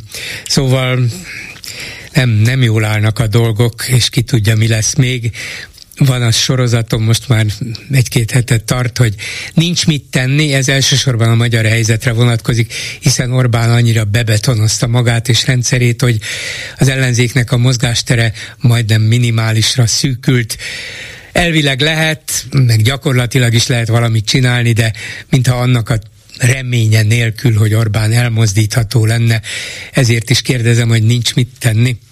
Aztán Magyarországra jön konkrétan Szegedre a legnagyobb kínai elektromos autógyártó, a BYD, ez a világ második legnagyobb elektromos autógyártója a Tesla után. Úgy látszik, hogy összeáll a kép, mit akar Orbán, rengeteg kínai és dél-koreai akkumulátorgyárat, részben ezekre építve nagy kínai autó összeszerelő üzemet, elektromos autó összeszerelő üzemet, és persze a célpont a nyugat-európai piac, hogy ebből aztán konkrétan milyen haszna van Magyarországon azon kívül, hogy adja a területet, adja az állami támogatást, és a munkavállalók egy lehet, hogy kisebb részét, nem is a többségét, azt nem tudom, vagyis minimális adóbevétel, de látványosan növekvő GDP ezt megkaphatja. Nem mintha feltétlenül ebből a GDP-ből élnénk, vagy nem mi fogunk élni belőle. És akkor itt van ez az Orbán interjú a Nemzeti Sportnak, hogy 13 évének legnagyobb hibája az, hogy csak 64 ezresre és nem 90 ezresre tervezte a Puskás stadiont. Kis hitű volt, mondta ő, valamint Juhász Péter elindul a kétfarkú kutyapárt jelöltjeként az ötödik kerületi polgármester választáson. Az imént betelefonált a kerületi szocialista frakció vezetője, azt mondta, hogy Juhász Péter sok minden dolgot nem tud, vagy téved, vagy nem jól lát, és a szocialisták, illetve az ellenzék ottani már megnevezett jelöltje mínusz a Momentum, tegyük hozzá, a felmérések szerint jó eséllyel verné meg a jelenlegi Fideszes polgármestert. Szóval 387 84 52 és 387 84 53 a számunk. Háló, jó estét kívánok! Jó estét kívánok! Tessék, hallgatom! A tegnapi Orbán beszédhez szeretném azt hozzátenni, mikor a pedagógusok leendő fizetéséről volt szó, hogy esetleg az a papír megjön, meg elmegy, meg szóval megkapjuk az engedélyt rá az EU-tól, akkor ilyen 850 ezret mondott körülbelül a pedagógusoknak, csak azt nem tették sehol hozzá, hogy bruttó összegről van szó. Tehát nem ennyit fognak a kezükbe kapni, hanem ez bruttó ennyi. I- igen, 800 ezeret mondott, nem is 850-et. Hát persze, hogy bruttó, ilyenkor azt szokták mondani végül is, amikor a miniszterelnök fizetéséről beszélünk, ami nem 800 ezer lesz jövőre, hanem 6,5 millió, hát az is bruttó, úgyhogy körülbelül az egyharmadát kapásból le kell venni. Az azt jelenti, hogy ilyen 560 ezer lesz majd Igen. 2026-ban talán, vagy 7-ben. Ha engedélyezik, ha meg lesz hozzá ez vagy az, de nem, szerintem nem mindenki tudja ezt, hogy ez nem egy Ebben igaza van, igen. Nem árt, Én azt elmondjuk, gondolom, hogy igen. sok ember, aki nincs annyira benne az életbe, esetleg idős, nyugdíjas vagy ilyesmi, nem biztos, hogy tudja, hogy ez bruttó összeg. Igen, tulajdonképpen jogos, amit mond, mert a nyugdíjas nem bruttó, hanem bruttó nettó értékben Igen. kapja Igen. a nem túl sok nyugdíját, de ezért igen. gondolhatja azt, hogy hát ez a ny- 800 ezer, hát ez igen. De hogy az csak 550-560, az már igen. nem jut el a tudatáig feltétlenül. És ezt, ezt más rádiós riportba, vagy egyéb dolgoknál sem hallottam kihangsúlyozni, szerintem fontos lenne. Igen, teljesen igaza van mint ahogy hát az is, hogy ezt a 800 ezeret már annyiszor elmondták, már egy éve ismételgetik, hogy 800 ezer, 800 ezer, aztán még mindig csak a felénél tartunk valójában, és még mindig nem biztos, mert Orbán is azt fűzte hozzá, hogy hát ha megkapjuk azt a várva várt levelet az Európai Igen. Bizottság, milyen Igen. levelet? Igen hogy ők engedélyezik, igen, hogy igen, itt ennyi igen, legyen igen. a pedagógusok fizetése. Hát én nagyon drukkolok, hogy valóban ez így legyen, de hogy ez nem nettó összeg, hanem bruttó, ezt, ezt azért jó, ha tudja a nép. Igen. Meg különben is a szuverenitás védelmi törvény értelmében vissza kéne küldeni azt a levelet. Mi közöttök hozzá, hogy mennyit adok a pedagógusoknak? Én felemelem nekik 32 kal ti pedig ne szóljatok bele, nem? Igen, igen, ezt, erre nem gondoltam, de valóban így van. Hát igen, köszönöm szépen, azt mondjam, jó, hogy figyelmeztetett rá, viszont hallásra. És akkor itt a vonalban Lázár Domokos szociológus, zenész, az Ötvös Károly Intézet munkatársa. Jó estét kívánok! Jó estét kívánok! És ez azt jelenti, ez a zenész, hogy legalábbis hát nem, nem feltétlenül, de miután a a zenének melyik ágát is műveli az együttesével? Minek nevezzük? Hát, rock, műfajilag, pop, vagy ha, műfajilag. Ha, Igen, de műfajilag. Hát mondhat, mondhatjuk, hogy a, az estikornél az ilyen alternatív rock, a lázertesok pedig inkább ilyen akusztikus singer-songwriter műfaj. Maradjunk az akusztikus rocknál, aztán jobban megértjük, hogy mit akar pontosan jelenteni. A lényeg az, hogy a fiatal nemzedék tagja. Hány éves, ezt is megkérdezhetem? 89-ben születtem, tehát 34. Na, arra vagyok kíváncsi, hogy egy 34 évesnek, aki foglalkozik a közélettel, szociológus, zenész, emberekkel is találkozik, és nem csak a, nem csak a nagy folyamatokat, meg a politikát nézi, hanem az embereket is ismeri, már csak azért is, mert találkozik közönséggel, hallgatókkal. Mi a benyomása arról, van-e itt még mit tenni, lehet-e még itt mit tenni az Orbán rendszerrel szemben, amely annyira be van ágyazódva, annyira be van épülve a mindennapjainkba, minden intézményünkbe, minden kulcsfontosságú helyre, hogy elvileg ugyan föl lehet vele szemben lépni, meg még beszélni is lehet, még tüntetni is lehet ellene, de kimozdítani, elmozdítani a helyéről, mintha már nem nagyon lehetne. Hogy látja ön, ön még sok évtizedet várhat erre? Hú, hát ez egy eléggé fogos kérdés így karácsony előtt két nappal. hát milyenkor ember... gondolkozzunk el róla, ha nem ilyenkor, amikor kicsit megnyugodtunk, talán nem annyira feszített ütemben mennek körülöttünk az események, most jó szeretet, meg gondoskodás családról, hm, stb., de elgondolkodhatunk a jövőnkről is, nem? Hogyne, hogyne, csak vicceltem igazából nyilván az jó, ember én is, én is. gondolkodik így a Fő, főleg, főleg az ilyen szabadabb napjén, hogy, hogy egyébként kicsit madártávlatból nézve milyen is a saját életem, meg az egész közeg, ahol, ahol ő működik, és nyilván én, én magam saját perspektívámból azt kell, hogy mondjam, hogy egy olyan buborékban élek, ahol nagyon kevés olyan emberrel találkozok, aki, aki nem mondaná azt, hogy, hogy amiben most élünk, az egy szinte elviselhetetlen környezet, és, és nem nagyon érintkezek közvetlenül olyan emberekkel, akik most mondjuk így a nernek a, a kegyeltjei lennének, vagy, vagy az Orbán rendszer hívei lennének, de tudjuk azt, hogy mégis van több millió ember, aki, aki így gondolkodik ebben az országban, hogy, hogy um, Orbán Viktor megvéd minket mindenfajta bajtól, és, uh, és ez itt a lehető világok legjobbika. És szerintem... ez, ez annyira így van, bocsánat, hogy éppen ma reggel volt itt a reggeli személy műsorunkban Kovács Imre szociológus, akit nyilván ön is jól ismer, igen.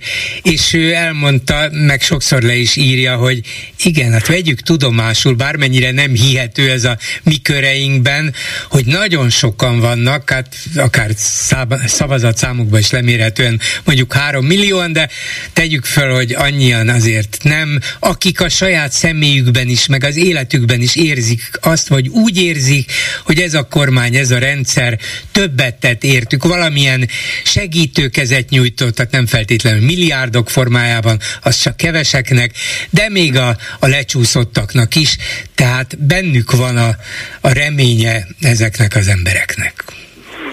Igen, hogy az Orbán rendszerbe elképesztő milliárdokat költenek arra, hogy a propagandán keresztül az embereknek, az átlagembernek a tudatát abba az irányba módosítsák, hogy, hogy elhiggyék ezeket a dolgokat, hogy nekik tényleg jobb, mint, mint ezelőtt, és mint ami, amit mondjuk az ellenzék vagy a, vagy a demokratikus oldal ígér. Ez sajnos egy borzasztó zárványként telepszik szerintem a társadalomra. Az, hogy ezt a propagandát nem, nem lehet egyszerűen megtörni, amit viszont én, én már most egy jó ideje gondolok, de, de legfőképpen az a legutolsó választások óta, hogy nagyon fontos lenne az, hogy a nem NER nyilvánosság és, és társadalmi erők szembenézzenek azzal, hogy amennyiben kimondjuk, hogy az Orbán rendszer nem demokrácia, mert pedig ebben szerintem mindenki egyetért, hogy nem demokrácia, akkor a demokratikus kuliszákhoz nem szabad hozzájárulni szerintem többé. Tehát a negyedik kétharmad után igenis meg kéne próbálni azt, hogy, hogy azt mondjuk, hogy nem legitimáljuk tovább ezt a rendszert azzal sem, hogy például a választásokon úgy teszünk, mintha lenne esély leváltani az Orbánt. Tehát én azt amellett érvelek, és erről írtam is egyébként az elmúlt fél évben többször is, különböző fórumokon, amikor megkértek, hogy írjak így a rendszerről, hogy hogy én ezt látom egy, egy fontos útnak, hogy szembe kell ezzel nézni, és most ugye arról beszélünk megint, hogy jönnek majd az önkormányzati választások, stb. stb. és majd 26-ban az országgyűlési választások. Hát, hogyha azt mondjuk, hogy Magyarország nem demokrácia, akkor egész egyszerűen, és, és azt mondjuk, hogy az intézményeket megszállta a Fidesz, és a, a választási intézményeket is, és mindaz a jogállami intézményeket, amelyek most a rendeltetésükkel ellentétben működnek, akkor ne járjunk hozzá többé szerintem ahhoz, hogy, hogy itt megint egy demokratikus legitimáció, legitimáció tűnő uh, dologgal ismét egy, egy választási győzelemmel a Fidesz újabb négy évre kapjon meghatalmazást, hanem, hanem, hanem leplezzük le azzal, hogy azt mondjuk, hogy, hogy az a három millió ember, aki a Fideszre szavaz, egyetlen egy pártra szavazhat, és én, én nagyon kipróbálnám azt, hogy, hogy mi történne akkor. Hát én gondolatban többször kipróbáltam, mert számos hallgatónk is előjön ezzel. Igen, hát az hát első következmény, ugye az első következmény az, hogy a jelenlegi parlamenti ellenzéki pártok megszűnnek létezni, hiszen azok a parlamenti jelenlétükön keresztül vannak finanszírozva. Tehát gyakorlatilag a szervezetük megszűnik, a pártot nem kell bezárni, hát csak éppen nem tudják finanszírozni ezt a keveset, ami, ami a pártokból még egyáltalán megvan. Ez az egyik. A másik, hogy a Fidesz azonnal azt mondja, hogy hát ezek kivonultak az, e, a, a politizálásból, a mi demokráciánkból, hát Istenem, vessenek magukra, de vannak azért itt mások is. Jó, hát ez a hagyományos baloldal elment, de itt van a jó szanyiféle párt, például hát lehet, hogy ők átveszik a szociáldemokraták vagy a szocialisták helyét, és van egy olyan érzésem, hogy ez meg is történne. Hogy a szélső jobboldali mi hazánk ott marad, az se kétséges. És biztos előugrik még a semmiből egy-két olyan párt, amelyik vagy ilyennek, vagy olyannak fogja beállítani magát, elindul a választáson, és lesz egy öt vagy hat párti parlament megint. Hát ha a többiek ebben nem akarnak részt venni, ám tegyék, itt szabadság van, ki lehet vonulni a politikából is. Hát azt gondolom, hogy ez egy kommunikációs kérdés alapvetően, tehát hogyha erről világosan tud kommunikálni az ellenzék, és, és egyébként nagyon határozottan tudja képviselni azt az álláspontot, hogy mivel ez nem, nem demokratikus rendszer, hanem egy autokrácia, ezért és ezért ezen a választáson nem indulunk el, mert ezekben a típusú rendszerekben nincsen esély a demokratikus úton leváltani az autokrata vezetést nincsenek ennek előképei Európában. Tehát, Tehát vannak, vannak mert, mert Szerbiában voltak, ott volt választási bolykott, óriási bukás lett a vége. Ö, akkor most úgy mondom, hogy olyan típusú ö, Európai Uniós tagállamnak is ö, minősülő ö, korábban demokratik, demokratikus rendszerekben ö, nem volt ilyen előkép, tehát hogy, hogy itt egy úttörő módon, kreatív módon kellene a nem, a nem neres nyilvánosságnak és politikai erőknek fellépni. Én azt gondolom, hogy ez azért nem fog bekövetkezni, mert azért ez nagyon sok ellenzéki pártnak és, és aktornak egyszerűen anyagilag nem, nem érné meg. Szerintem itt kezdődne egyébként a, a megtisztulási folyamat, hogyha, hogyha ezekkel végre szembenézne az ellenzéki oldal. Ez biztos, hogy nagyon ijesztő gondolat először egy csomó embernek és a, és, a, és a választóknak is az lenne, de hát közben ez lenne az őszinte út. Tehát, uh-huh.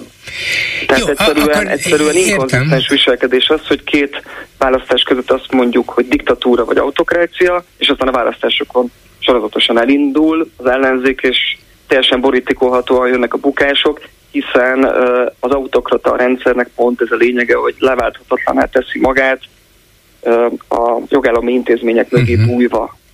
Ak- akkor legalább, ha nem is egy pillanatra, de a következő fél évre előre nézve, mondjuk azt, hogy hát lesznek itt önkormányzati választások, de tudjuk, hogy a Fidesz milyen írtózatos fölényben, hatalmi előnyben van, ezért aztán ne játsszuk el a demokráciát, hmm. még Én Budapesten sem.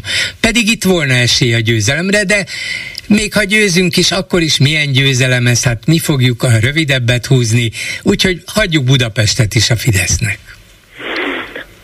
Hát nézze, én nem, nem vagyok politikus, és politikai elemző sem. Én, én abból indulok ki, amit társadalomtudományokkal foglalkozó emberként látok.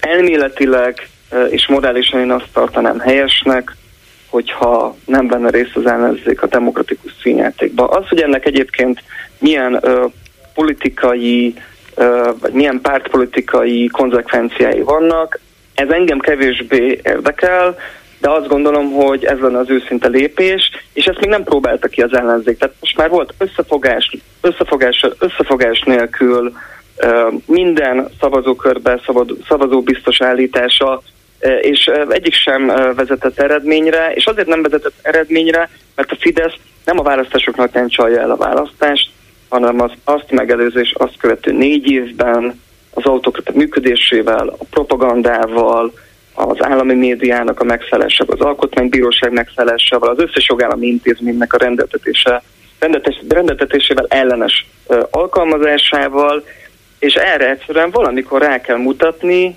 és az kevés, hogy a sajtó ezt megírja, az kevés, hogyha parlamenti felszólalásokban ez elhangzik.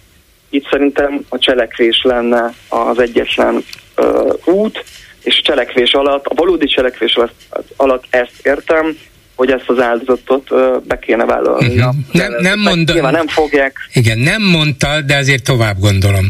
Végül is az eredménytelenség, a kudarc, az részben az ellenzéki pártok és politikusok hibája, de akár az ellenzékinek vagy függetlenek mondott médiái is. Nem voltunk elég meggyőzőek, nem tudtunk eljutni elég emberhez, nem, nem tudtuk megváltoztatni a véleményüket a világról. Hát lássuk be, hogy itt nagyon erős kisebbségben vagyunk, hiába írunk és mondunk mi akármit, húzzuk le a rólót, mert végül is megélhetési újságírók vagyunk. Legyen tiszta a helyzet, ez nem demokrácia, itt nincs sajtószabadság, itt nincs szólásszabadság. Most hiába pofázok én, nem fog attól semmi se változni, fejezzük be. Szerintem a sajtónak alapvetően nem ez a funkciója, hogy hogy egy választáson egyik vagy másik oldal mellett üzdítson, hanem az objektív tényeknek a feltárása. Ezt egyébként szerintem a magyar nyilvánosságban sok uh, sajtótermék jól végzi, ettől függetlenül ez nem egy demokratikus rendszer. Tehát Nyilván ez egy rendszertipológiai kérdés. De, de nincs is, azt nyilván... akarom csak mondani, hogy nincs is sajtószabadság, vagy pontosabban messze nincs teljes, normális, elfogadható sajtószabadság. És tényleg nincs, Igen. ez számos nemzetközi felmérés, összehasonlítás bizonyítja, ez, ez, érezzük ez, is. Ez így van. Ez, ez így van. van. Na de ezen az alapon, hogy nincs teljes, vagy nincs méltányos, vagy nincs az európai normáknak megfelelő, mert nincs. A klubrádiótól elvették a frekvenciáját, Igen. igazán méltánytalan gyalázatlanul, gyalázatosan, hatalmi önkényel. Igen. De ebből az következik, hogy miután nincs, hát akkor inkább ne szóljunk, mert, mert úgyis eredménytelen, és úgyis lényegében azt csinálnak, amit akarnak. A magyar közvélemény 80%-át ők dolgozzák meg, a marad, maradék 20%-kal pedig kezdhetünk, amit akarunk. Hát ugyanez az ez az érvrendszer működik a politikában is, de ön szerint ott fel kéne rúgni az állapotokat, itt a médiában pedig ne. Miért ne? Hát teljesen más a kettő a funkciója. Tehát, hogy szerintem a médiának igenis dolga az, hogy tájékoztasson az objektív tényekről, és nagyon fontos, hogy megszülessenek azok az újságcikkek, azok, a, azok az elemzések, amelyek feltárják a valóságot, és szerintem ez egy teljesen külön kezelendő téma, hogy egy autokráciában egyébként a politikai pártoknak hogyan kell viselkedni, és nem gondolom azt, hogy csak a parlamenten belüli politizálás létezik, igenis a kis közösségek, az alulról építkező mozgalmi jellegű működés, annak ugyanúgy van szerintem relevancia, sőt egy autokráciában sokkal inkább eredményre vezet ez az ilyen típusú építkezés, ugyanis az a probléma, hogy az autokrata vezetésnek a célja, hogy a saját ellenzékét teremtse meg, és a saját domestikált ellenzékét. És én most azt látom,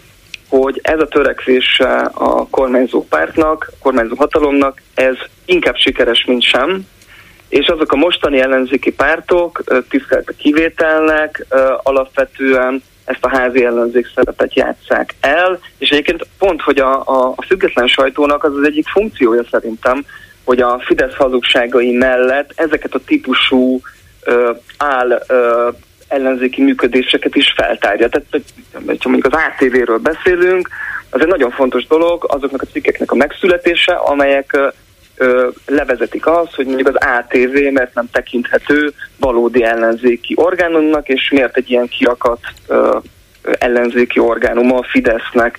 Tehát én azt gondolom, hogy a sajtónak igenis nagyon nagy szerepe van abban, hogy folytassa a jelenlegi tényfeltáró, objektív tényeket közlő munkáját. Egyébként a sajtónak nem feladata az, hogy az ellenzéki pártokat segítse.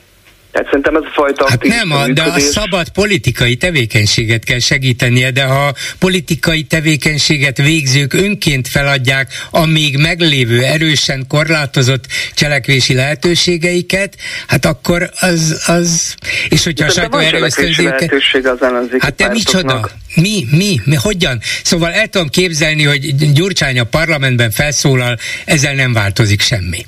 Hogyha hát elmegy pártvezetőként negyed évente az ATV-be és ad egy interjút, ezzel nem változik semmi. Ugyanez vonatkozik nyilván a képviselőire, és így tovább, meg a többire. De hogyha kivonulnak a parlamentből, akkor az ATV is miért fogja őt meghívni negyed évente, hogy pártelnök úr otthon most jobban duzzog, mint korábban, vagy borúsabb, vagy dühösebb, mint korábban, mert legalább a korábbi esetekben vagy években a parlamentben kiabált, vagy sajtóközleményt adott ki, vagy, vagy a Facebookon tiltakozott, és mondta, hogy hát ezt aztán nem tűrhetjük. De ha igazából nincs szervezetük, nincsenek eseményeik, mert azt se tudják megszervezni, akkor otthon dühönghetnek, és ennyi az egész. Miért kérdezzék meg őket? Hát szerintem az otthon dühöngés mellett azért nagyon sok más cselekvési lehetőség lenne, tehát hogy egy csomó helyügyel lehetne foglalkozni, egy csomó forrást, amit most egyébként birtokol jelenleg is az ellenzék, olyan típusú akciókra lehetne fordítani, amivel egyébként kisközösségi helyi szinten meg lehetne mutatni, hogy van demokratikus alternatívája a működésnek, és abszolút az látszik, hogy a, a, egyszerűen a parlamenti politizálás mostanra egy teljesen kontraproduktív működést eredményezett az ellenzék szempontjából. Tényleg csak annyi funkciója van, hogy demokratikus látszatot kölcsön az, az autokratikus működésnek. Hát én, én, én nem azt mondom, hogy, hogy biztos, hogy célra vezet, hogyha nem ezt csinálja az ellenzék, de hogy ezt meg kéne próbálni, 13 év Bentley után, abban szinte biztos vagyok. De hát akkor azt is meg kéne próbálni, hogy Karácsony Gergely ne induljon főpolgármesternek, Pikó András adja föl Józsefvárost, mert hát végül is demokratikus kulisszaként működnek, úgy azt, azt a képzetet keltik a választóban, hogy lehet itt változtatni, lehet másképp csinálni, lehet emberi módon a szűk lehetőségekkel gazdálkodni, és az emberekkel beszélni, vagy bevonni őket, de hát tulajdonképpen tulajdonképpen nem lehet, úgyhogy mit áltatjuk őket, hagyjuk az egészet. Hát szerintem az például nagyon fontos, hogy az önkormányzati vezetők felhívják arra a figyelmet, hogy Magyarországon gyakorlatilag felszámolták az önkormányzatiságot, és ez, ezen felszámolt önkormányzatisági kereteken belül próbálnak valamit tenni, például Piko András biztosan, vagy Karácsony Gergely biztosan, tehát az ő szándékaikban nem kételkedek, hogy, hogy tiszták a szándékaik, de mégis, hogyha kizumolunk ebből a nézetből, és, és felülnézetből nézzük az egészet rendszer szinten, akkor sajnos arról kell beszélni, hogy Magyarországon olyan szinten kiüresítették az önkormányzatiságot, hogy valójában a nagy egész szempontjából az ellenzéki önkormányzatok se nagyon tudnak mit csinálni. A rendszer megdöntése szempontjából nagyjából zéró ez a hatékonyság. Ez biztos. De akkor mondok önnek egy külföldi sajnos rossz példát. Itt van Navalnyi. Ugye igazán őszinte, kemény és önmagával szemben kiméletlen ellenzéke volt a Putyin rezsimnek, otthon és külföldön mindenhol, de nem mondta azt, hogy én nem veszek részt ebben a kutya komédiában, már pedig az százszorosan inkább, na jó, nem száll már egyre kevésbé százszorosan, de tízszeresen inkább kutya komédia, mint ez a magyarországi, semmi esélye nincs az ellenzéknek győzelemre, de Navalnyi nem azt mondta, hogy inkább kivonulok, vessenek engem börtönbe, úgyse számít, mert úgyse lehet így győzni, úgyhogy emberek, ne szavazatok a pártomra, mert nem fogom tudni leváltani Putyint. Hagyjuk ezt az egészet, nem akarlak benneteket ámítani, de ő azt akarta, hogy választásokon induljon, és Putyin nem tudott más csinálni, mint kiiktatni őt. Hát igen, de egyrészt szerintem azért az orosz helyzet az, az, az azért más volt. Azért Magyarország egy Európai Unión belüli kívülről korlátozott hibrid rezsim, ugye ahogy ezt a Bozóki Andrásék leírták. Tehát, hogy azért más a nemzetközi kontextus, egy sokkal inkább a nemzetközi folyamatoknak kitett országról beszélünk. Azt is látni kell, hogy az Orbán mozgástere is meglehetősen szűk, tehát nyilván az Európai Unióból való kilépés az, bár valószínűleg lelkileg és mentális néz szellemileg vágyik erre Orbán Viktor, de hát ennek semmilyen gazdasági realitása nincsen, itt összeomlana nyilván a gazdaság egy nap alatt, hogyha ez megtörténne. Tehát az Európai Unión belül kell neki sasszéznia és egyensúlyoznia, és ez egyre nehezebben megy neki, és ez látszik, és én még egyszer mondom, nem azt mondom, hogy a, az ellenzék ne cselekedjen. Én pont azt mondom, hogy valódi cselekvésre lenne szükség, aminek én a kereteit jelenleg 2023-ban úgy látom, hogy nem az álljogállami intézményi keretek között van, hanem sokkal inkább, még egyszer mondom, egy mozgalmi jellegű, uh-huh. sokkal kevésbé formális, mint inkább informális, és informális keretek között szerveződő működésben látnám. Nyilván szűkösebb anyagi forrásokból történik egy ilyen építkezés, de egyébként, hogyha megnézzük, például amit Orbánék csináltak a polgári körökkel, egy olyan jellegű hálózatosodást én elképzelhetőnek tartanék, hogy szélrevezető benne, hosszú távon biztosan, mint ez a fajta szerintem áll ellenzéki típusú működés. Köszönöm szépen, jót beszélgettünk. Lázár Domokos, szociológus, az Ötvös Károly Intézet munkatársa. Viszont hallásra! Viszont hallásra! Háló, jó estét kívánok! Jó estét, Gergely vagyok Budapestről. Parancsoljon. És mindig meglepődöm, hogy a bolgár úrnak sikerül ilyen vendégeket találni, akik annak ellenére, hogy jól képzettek, tájékozottak, valahogy nem tudják a dolgokat összerakni. És olyan következtetésre hát Összerakják, csak másképp, ami... másképp rakják össze. Ez nem baj. Hát csak vannak bizonyos törvényszerűségeket, amiket nem lehet figyelmen kívül hagyni. Tehát például abban nagyon tévednek, vagy tévedett a fiatalember, hogyha hogy a, legi, a, az Orbánnak a legitimációhoz szüksége van az ellenzékre. Nincsen abszolút szüksége rá, és ezt ki is mondta már 30 éve kimondta, hogy a parlament ellenzék nélkül is nagyon jól működik. Tehát neki ez a vágya. Igen. Ezt szeretné elérni, úgy el fogja bábozni, hogy van ellenzék, és hogy mekkora a jogállamiság van, hogy most elbábozza, hogy mekkora a sajtószabadság. Igen, Tehát de hát ehhez, ehhez létre fog hozni, igen, de ehhez létre fog hozni ellenzéki pártokat, ezek a mostaniak kivonulnának. Hát ezt mondom, hogy ugyanúgy, ahogy, tehát ugyanaz lesz a téma, hogy most nem lehet őket vádolni azzal, hogy nincs sajtószabadság, mert elbábozzák, tehát nehéz pontos bizonyítékokat erre találni. Ugyanúgy el fogják bábozni azt is, hogy van ellenzék. Tehát ebbe igen, igen, igen. Persze, én is így és, gondolom. És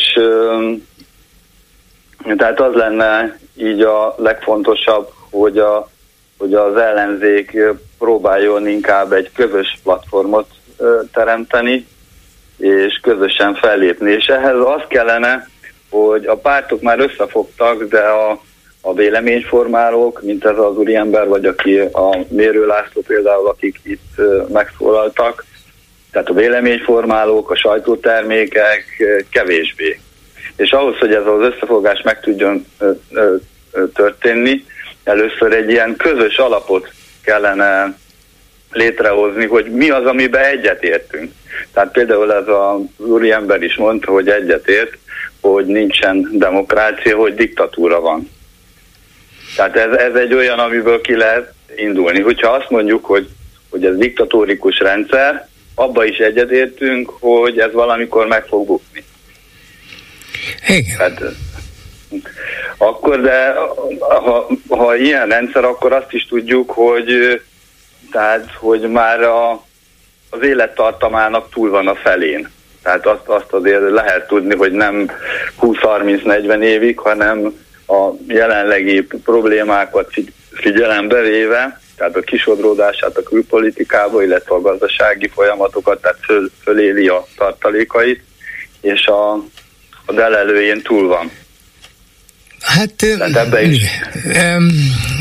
Mondjuk, hogy a gazdasági tartalékai, most éppen ma hoztam be ezt a friss hírt témaként, nem, nem kell, hogy ez annyira izgassa a közönséget, csak mégis egy példa, hogy ide hozza a legnagyobb kínai elektromos autógyárat, amelyik vagy személyautót, vagy autóbuszt, vagy mind a kettő gyártani fog, ezt még nem tudjuk. Azért ez egy óriási, sok száz milliárd forint értékű beruházás megint, a sok ezer milliárdnyi akugyár beruházás mellé, ezzel nagyjából a következő 10-15 évre legalább stabilizálja a magyar ipari termelést, ezért akkor is, hogyha ennek a haszna elsősorban Kínában, megy meg Németországba, meg, meg Dél-Koreába, de mégiscsak ad valamiféle stabil vázat ahhoz, hogy, hogy legyen Magyarországon ipar, hogy legyen valamilyen foglalkoztatás, hogy azt lehessen mondani, hogy ide jöjjenek még ide ilyen-olyan beszállítók,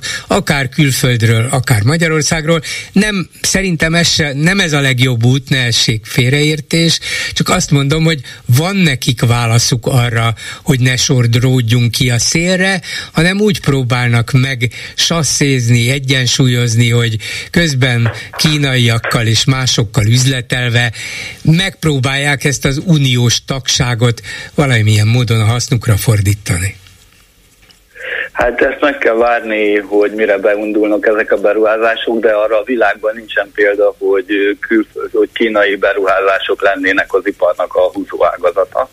Tehát arra inkább van példa, hogy 20 évvel is bejelentették már, hogy mekkora kínai beruházások történnek, például Pécsen, és semmi nem lett belőle. Tehát, hogy Magyarországon nincsen munkaerő, nincsen energia, akkor mégis nincsen megfelelő háttér, infrastruktúra, akkor mégis mire jönnek? Tehát, hogy mi, mi, a, mi a komparatív előny? Komparatív előny. És az, az, az, az az előny, hogy itt Magyarországon nem kell betartani a környezetvédelmi előírásokat, és nincsenek munkaügyi szabályok. De ezt onnan tudjuk, mert az ellenkezőjét állítják, tehát uh-huh, igen, igen. többször valamit ők kijelentenek, igen. Annak, annak az ellentetje igaz. Tehát ez, a, ez az egy miatt jönnek, és ez azt jelenti, hogy a magyarnak az életterét árulják ki. Tehát itt olyan 35 gyárról van szó, több ezer hektárról, több megyéni területet játszanak át, különböző nem tudom milyen cégekbe, aminek abszolút nem tudjuk a hátterét, semmit nem tudunk róla, és ez is most úgy tűnik, hogy csak ilyen propaganda. Tehát, hogy, hogy, hogy ebből mikorra, és nem mondták, hogy mikor indul, nem mondták, hogy hány fővel, nem mondta, hogy mekkora a beruházás. Tehát a beruházásnak a nagyságát eleve nem lehet ellenőrizni, mert hogy a kínai azt mondja, hogy 100 ezer milliárd, és közben hoz 10 milliárdot, annyit számol el befektetési értékbe, amennyit, amennyit akar. Jó, hát azt a befektetést, azt ő fogja finanszírozni, tehát a kínai azt mondja, hogy én befektetek Magyarországra ennyit, azt ő fizeti ki. Legfőjebb annak arányában esetleg kaphat több magyar állami támogatást, Bolgár, és akkor így, nem így fizet csal... ki semmit, ő nem fizet ki semmit, ő ezt működő tőkének hozza be, azt mondja, hogy behúz egy gyártósort, és annak a gyártósornak, ja, annak a technológiának az értéke 100 ezer milliárd dollár kész. De azt nekünk nem kell kifizetni. Igen, azt nekünk nem kell kifizetni, azt ő hozza, előállítja, megtermeli, legyártja, idehozza, föl, fölépít hozzá egy csarnokot, tehát azt mégiscsak ő fekteti be. Hát, hogy Hát a, az egész beruházást a csarnokig azt valószínű, hogy a kormány fizet minden. Hát a, a csarnokot valószínűleg nem, a, az infrastruktúrát valószínűleg ő fogja, az utat, a villanyvezetéket, a, a vizet, a Bolgárok, ezeket. Kínában mindent a, a, a, azok, akik oda csalogatják, azok fizetik. Tehát ott állnak az üres csarnokok, ezrével nem a, nem a a gyártó fizeti a csarnokot, ő megkap mindent.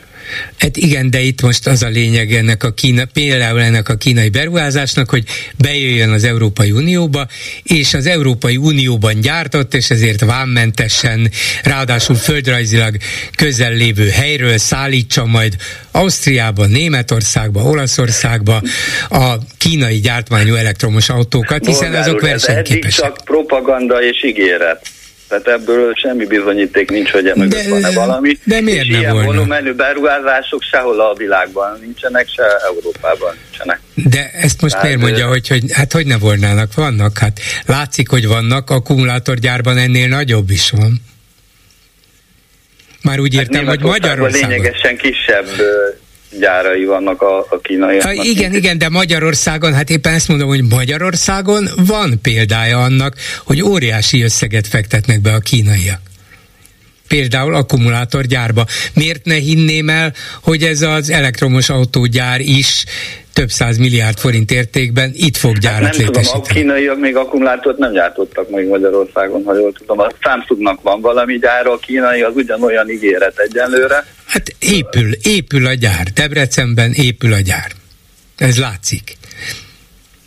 Még nincs, Jó, még várni, nincs kész. hogy, hogy, hogy, mi lesz ebből, én elég skeptikus vagyok, tehát Magyarországnak ahhoz, hogy a gyárak működni tudjanak, ki lehet számolni energetikailag is, hogy se infrastruktúrája nincsen, se a, a termékeket nem tudja elszállítani oda, tehát ez egy, ez egy na, nagy bufi, egy nagy az egész. Én nem vagyok ebben ilyen szkeptikus, ha Orbán akarja, vagy az Hát Orbán kormány akarja. számolni, bolgár úr, ez, Na, ez, mit? tehát a, a, az Orbán akarja, az Orbán az nem tud számolni.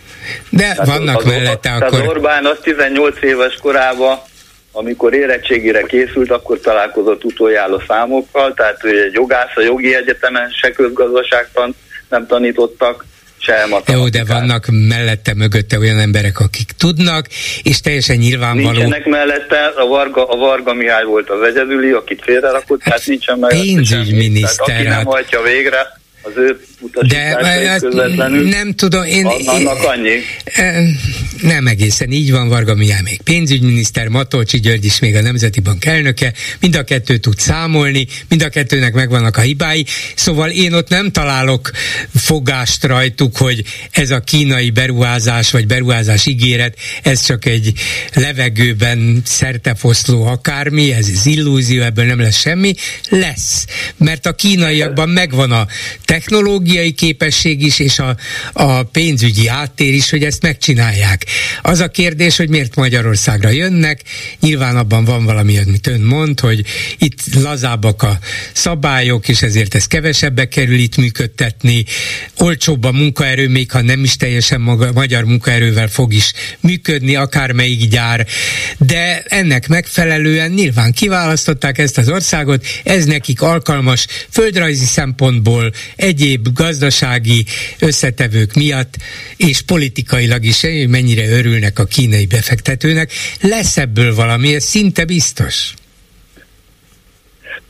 Még egy témám lenne gyorsan, hogy az önk- ön- önként törvényel kapcsolatban, hogy elég sokszor nagyon durva támadások érik a klubrádiót, a, például a Magyar Nemzetben, vagy az egyéb ilyen fórumokon, különösen például a Parakovácsot, hogy nemzetellenes kiszólásai vannak, és hogy esetleg gondolkodnak-e arra, hogy megteremtik annak a feltételét, hogyha a rádió itt nem tud üzemelni, hogy át tudnak kapcsolni esetleg egy külföldi működésre. Hát nézze, ott, ott még nem tartunk, minden megtörténhet, hogy, hogy az internetről is lekapcsolnának minket. Úgyhogy nem tudom, hogy milyen technikai előfeltételei volnának annak, hogy a klubrádió az valamilyen külföldi internetes eszközön, vagy akár mind keresztül. Nem, de hát kijönnek, lefoglalják a szervereket, a stúdiót, aztán akkor annyi, hogyha nincs másik stúdió, akkor befejezik. Nézze, ezen az alapon kijöhetnek egy bilincsel is, és elvihetnek minket börtönbe. Nem is kell még, nem kell még a szervereket Hát lefoglalni. eddig is lehet, csak hogyha van egy két-három hetes kampány, ami folyamatosan, tehát a, a, a magasabb szinteken is a klubrádió úgy van besorolva, mint hogy egy legradikálisabb mondom, bármi elképzelhető. Rádió, amit az Ungár Péter is mondott, úgyhogy jobb félni, mint megijedni, tehát hogyha esetleg van ilyen alternatíva, és nem tudják önöket kikapcsolni, akkor talán Hát kevésbé nézze, próbálják meg. Lehet azt mondani, hogy a helyzet elviselhetetlen Magyarországon, minket már be se engednek a stúdióba, elmegyünk mindannyian Bécsbe, de hát az nem egy egyszerű vállalkozás, az itt dolgozó jó néhány tucat ember a családjával miért költöznek ki Bécsbe, hogy tudnak kiköltözni, milyen fizetést kellene kapni ahhoz, hogy megéljünk. Akar-e a feleség, a férj eljönni vele? Hát szóval ez nem úgy megy, hogy egy rádiót átköltöztetünk Bécsbe, és majd onnét akkor lehet működtetni egy internetes rádiót, amely persze lehetne Magyarországról is hallgatni, mint ahogy mindenhol a világon. A, tehát ha Magyarországon nem lenne szabadságunk a világba kiáltani, vagy a világba írni interneten keresztül valamit, hát akkor ez egy totális diktatúra volna, és van ilyen, ugye Oroszországban már gyakorlatilag ez van, el lehet menni külföldre, ennek a technikai feltételei megvannak. De ki finanszírozza azt, hogy egy klubrádió mondjuk Bécsből működjön? Jó, hát jobb félni, mint megijedni. És hát félni félhetünk, csak ez nem reális. hogy a frekvenciát nem merik elvenni, mert hogy ez nagyon fontos nekik, hogy mutassák, hogy itt mennyire demokrácia van meg sajtószabadság, és elvették a frekvenciát. Mondom, ez lehet a, totális diktatúra meg a, lehet. Hát ez, ez, ez az 50-es években is úgy volt, hogy voltak egy ilyen propaganda hadjárat, és akkor a, a végén megtöltet, előkészítik a közvéleményt erre, és ez, ez már folyamatos folyamatban van. Nézze, mondom, lehetség, minden lehet, totális, az ellenzéki sajtó teljes betiltása, az ellenzéki politikusok börtönbezárása, minden lehet, van erre példa, nem is olyan messze, hogy erre hogy lehet felkészülni, sehogy. Hát ha menekülni kell, akkor biztos lesznek, akik menekülnek, és akikben van erő, meg talán lesz mögöttük néhány ember, aki anyagilag ezt támogatja, lesz Magyarországnak szabad hangja, ha más nem egy külföldről működő szabad Európa, szabad Magyarország, aztán erre felkészülni nem lehet, csak legfeljebb Bécsig gurulnak majd az amerikai dollárok, nem Budapestig. De ne erre készüljünk, mert itt még nem tartunk. Mert én azért szeretném csak, mert például a Népszabadság olvasója voltam, egyik nap olvastam, másik nap nem. Ugyanúgy volt a, magyar, a magyar nemzettel, egyik nap lehetett olvasni, másik ez nagyon gyorsan megy. De, gyorsan, azért mondom, minden lehetséges, de készülni rá nem lehet. Fejünkben legyen ott. Köszönöm szépen, viszont hallásra. Háló, jó estét kívánok! Jó estét kívánok, Szalkai Ágnes vagyok, és a szegedi kínai beruházással kapcsolatban én nem is azt mondanám, amit én gondolok, hanem szeretnék felolvasni egy nagyon rövid idézetet a Magyar Hangnak a december 8-a 14-e között megjelent számából. Igen. Ami a következőképpen hangzik. Szeged önkormányzata 22,8 millió eurót, mint egy 8,6 milliárd forintot fizetett több olyan ingatlanért, ami a Csányi Sándorhoz tartozó PIK Szeged Szalámi zrt a kínai BID elektromos járműgyártó Szegedre települése kapcsán a város több területet is megvásárolt, Információink és sajtóhírek szerint a gazdáknak átlagosan 3,8-4 millió forintot ajánlottak hektáronként. A Csányival kötött üzletet az önkormányzat kifelejtette igénylésünkből, csak konkrét kérdésre fették fel az árat. Ez a rövid idézet, a cikket bővebben el lehet olvasni, és én akkor, mikor ezt elolvastam, mindjárt arra gondoltam, és eszembe, eszembe jutott, amit ön is mondott a műsor elején, hogy 46 milliárd forintot már is adott a kormány ennek a beruházásnak a támogatására. Hát úgy látszik, hogy akkor ebből már 8,6 milliárd forint jó helyre került. Jó, hát igen, de azt mondom, hogy ennek az önkormányzatnak is biztos anyagilag jól jön végül is ez a, ez a beruházás, mert, mert valami helyi iparűzési adót is fizetnek, ha csak azt is le nem nyúlja a kormány teljesen, mint ugye Göd esetében a Samsungnál. Szóval vannak itt mindenféle dolgok, és persze ilyenkor különböző ingatlan, hát vásárlások, meg ügy, mondjuk persze, így hát ügyletek kell, nem is az zavar, hogy az önkormányzat jól jár ezzel, hát nyilvánvalóan jól fognak járni egy ilyen nagy beruházással, de az azért elgondolkoztató, hogy a gazdáknak a, a megajánlott vétel ár 20 vásárolnak egy nagy vállalkozótól. Magyarország leggazdagabb emberétől. Hát ennek azért valami oka lehet, nem? Biztos, hogy lehet, de ha ismerném konkrétan, hogy az milyen terület, hogy az mennyit ér, mennyire, uh, mennyire tagsálják igen. a szakértők, ugye azért nem minden föld ugyanannyi, de lehet, hogy a könnyebb volt olcsóbban beszerezni a gazdáktól, mint, mint az erős, az ország legerősebb, vagy második legerősebb emberének cégétől. Hát Hát igen, csak ez egy kicsit azért síralmas abban a tekintetben, hogy hát hol van itt az a fajta jogi vagy anyagi, a gazdasági egyenlőség, hát ah, ez, ez így nagyon, nagyon nehezen lehet ezt én szerintem megemészteni, hogy még egy ilyen beruházás mögött is még nem történt semmi, még egy kapavágás se volt, de már valami olyan történik a háttérben, amiről nyugodtan el lehet képzelni azt, hogy itt hát így jutatnak vissza pénzeket olyanokhoz, akik, akik ezt idézőjelben megérdemlik.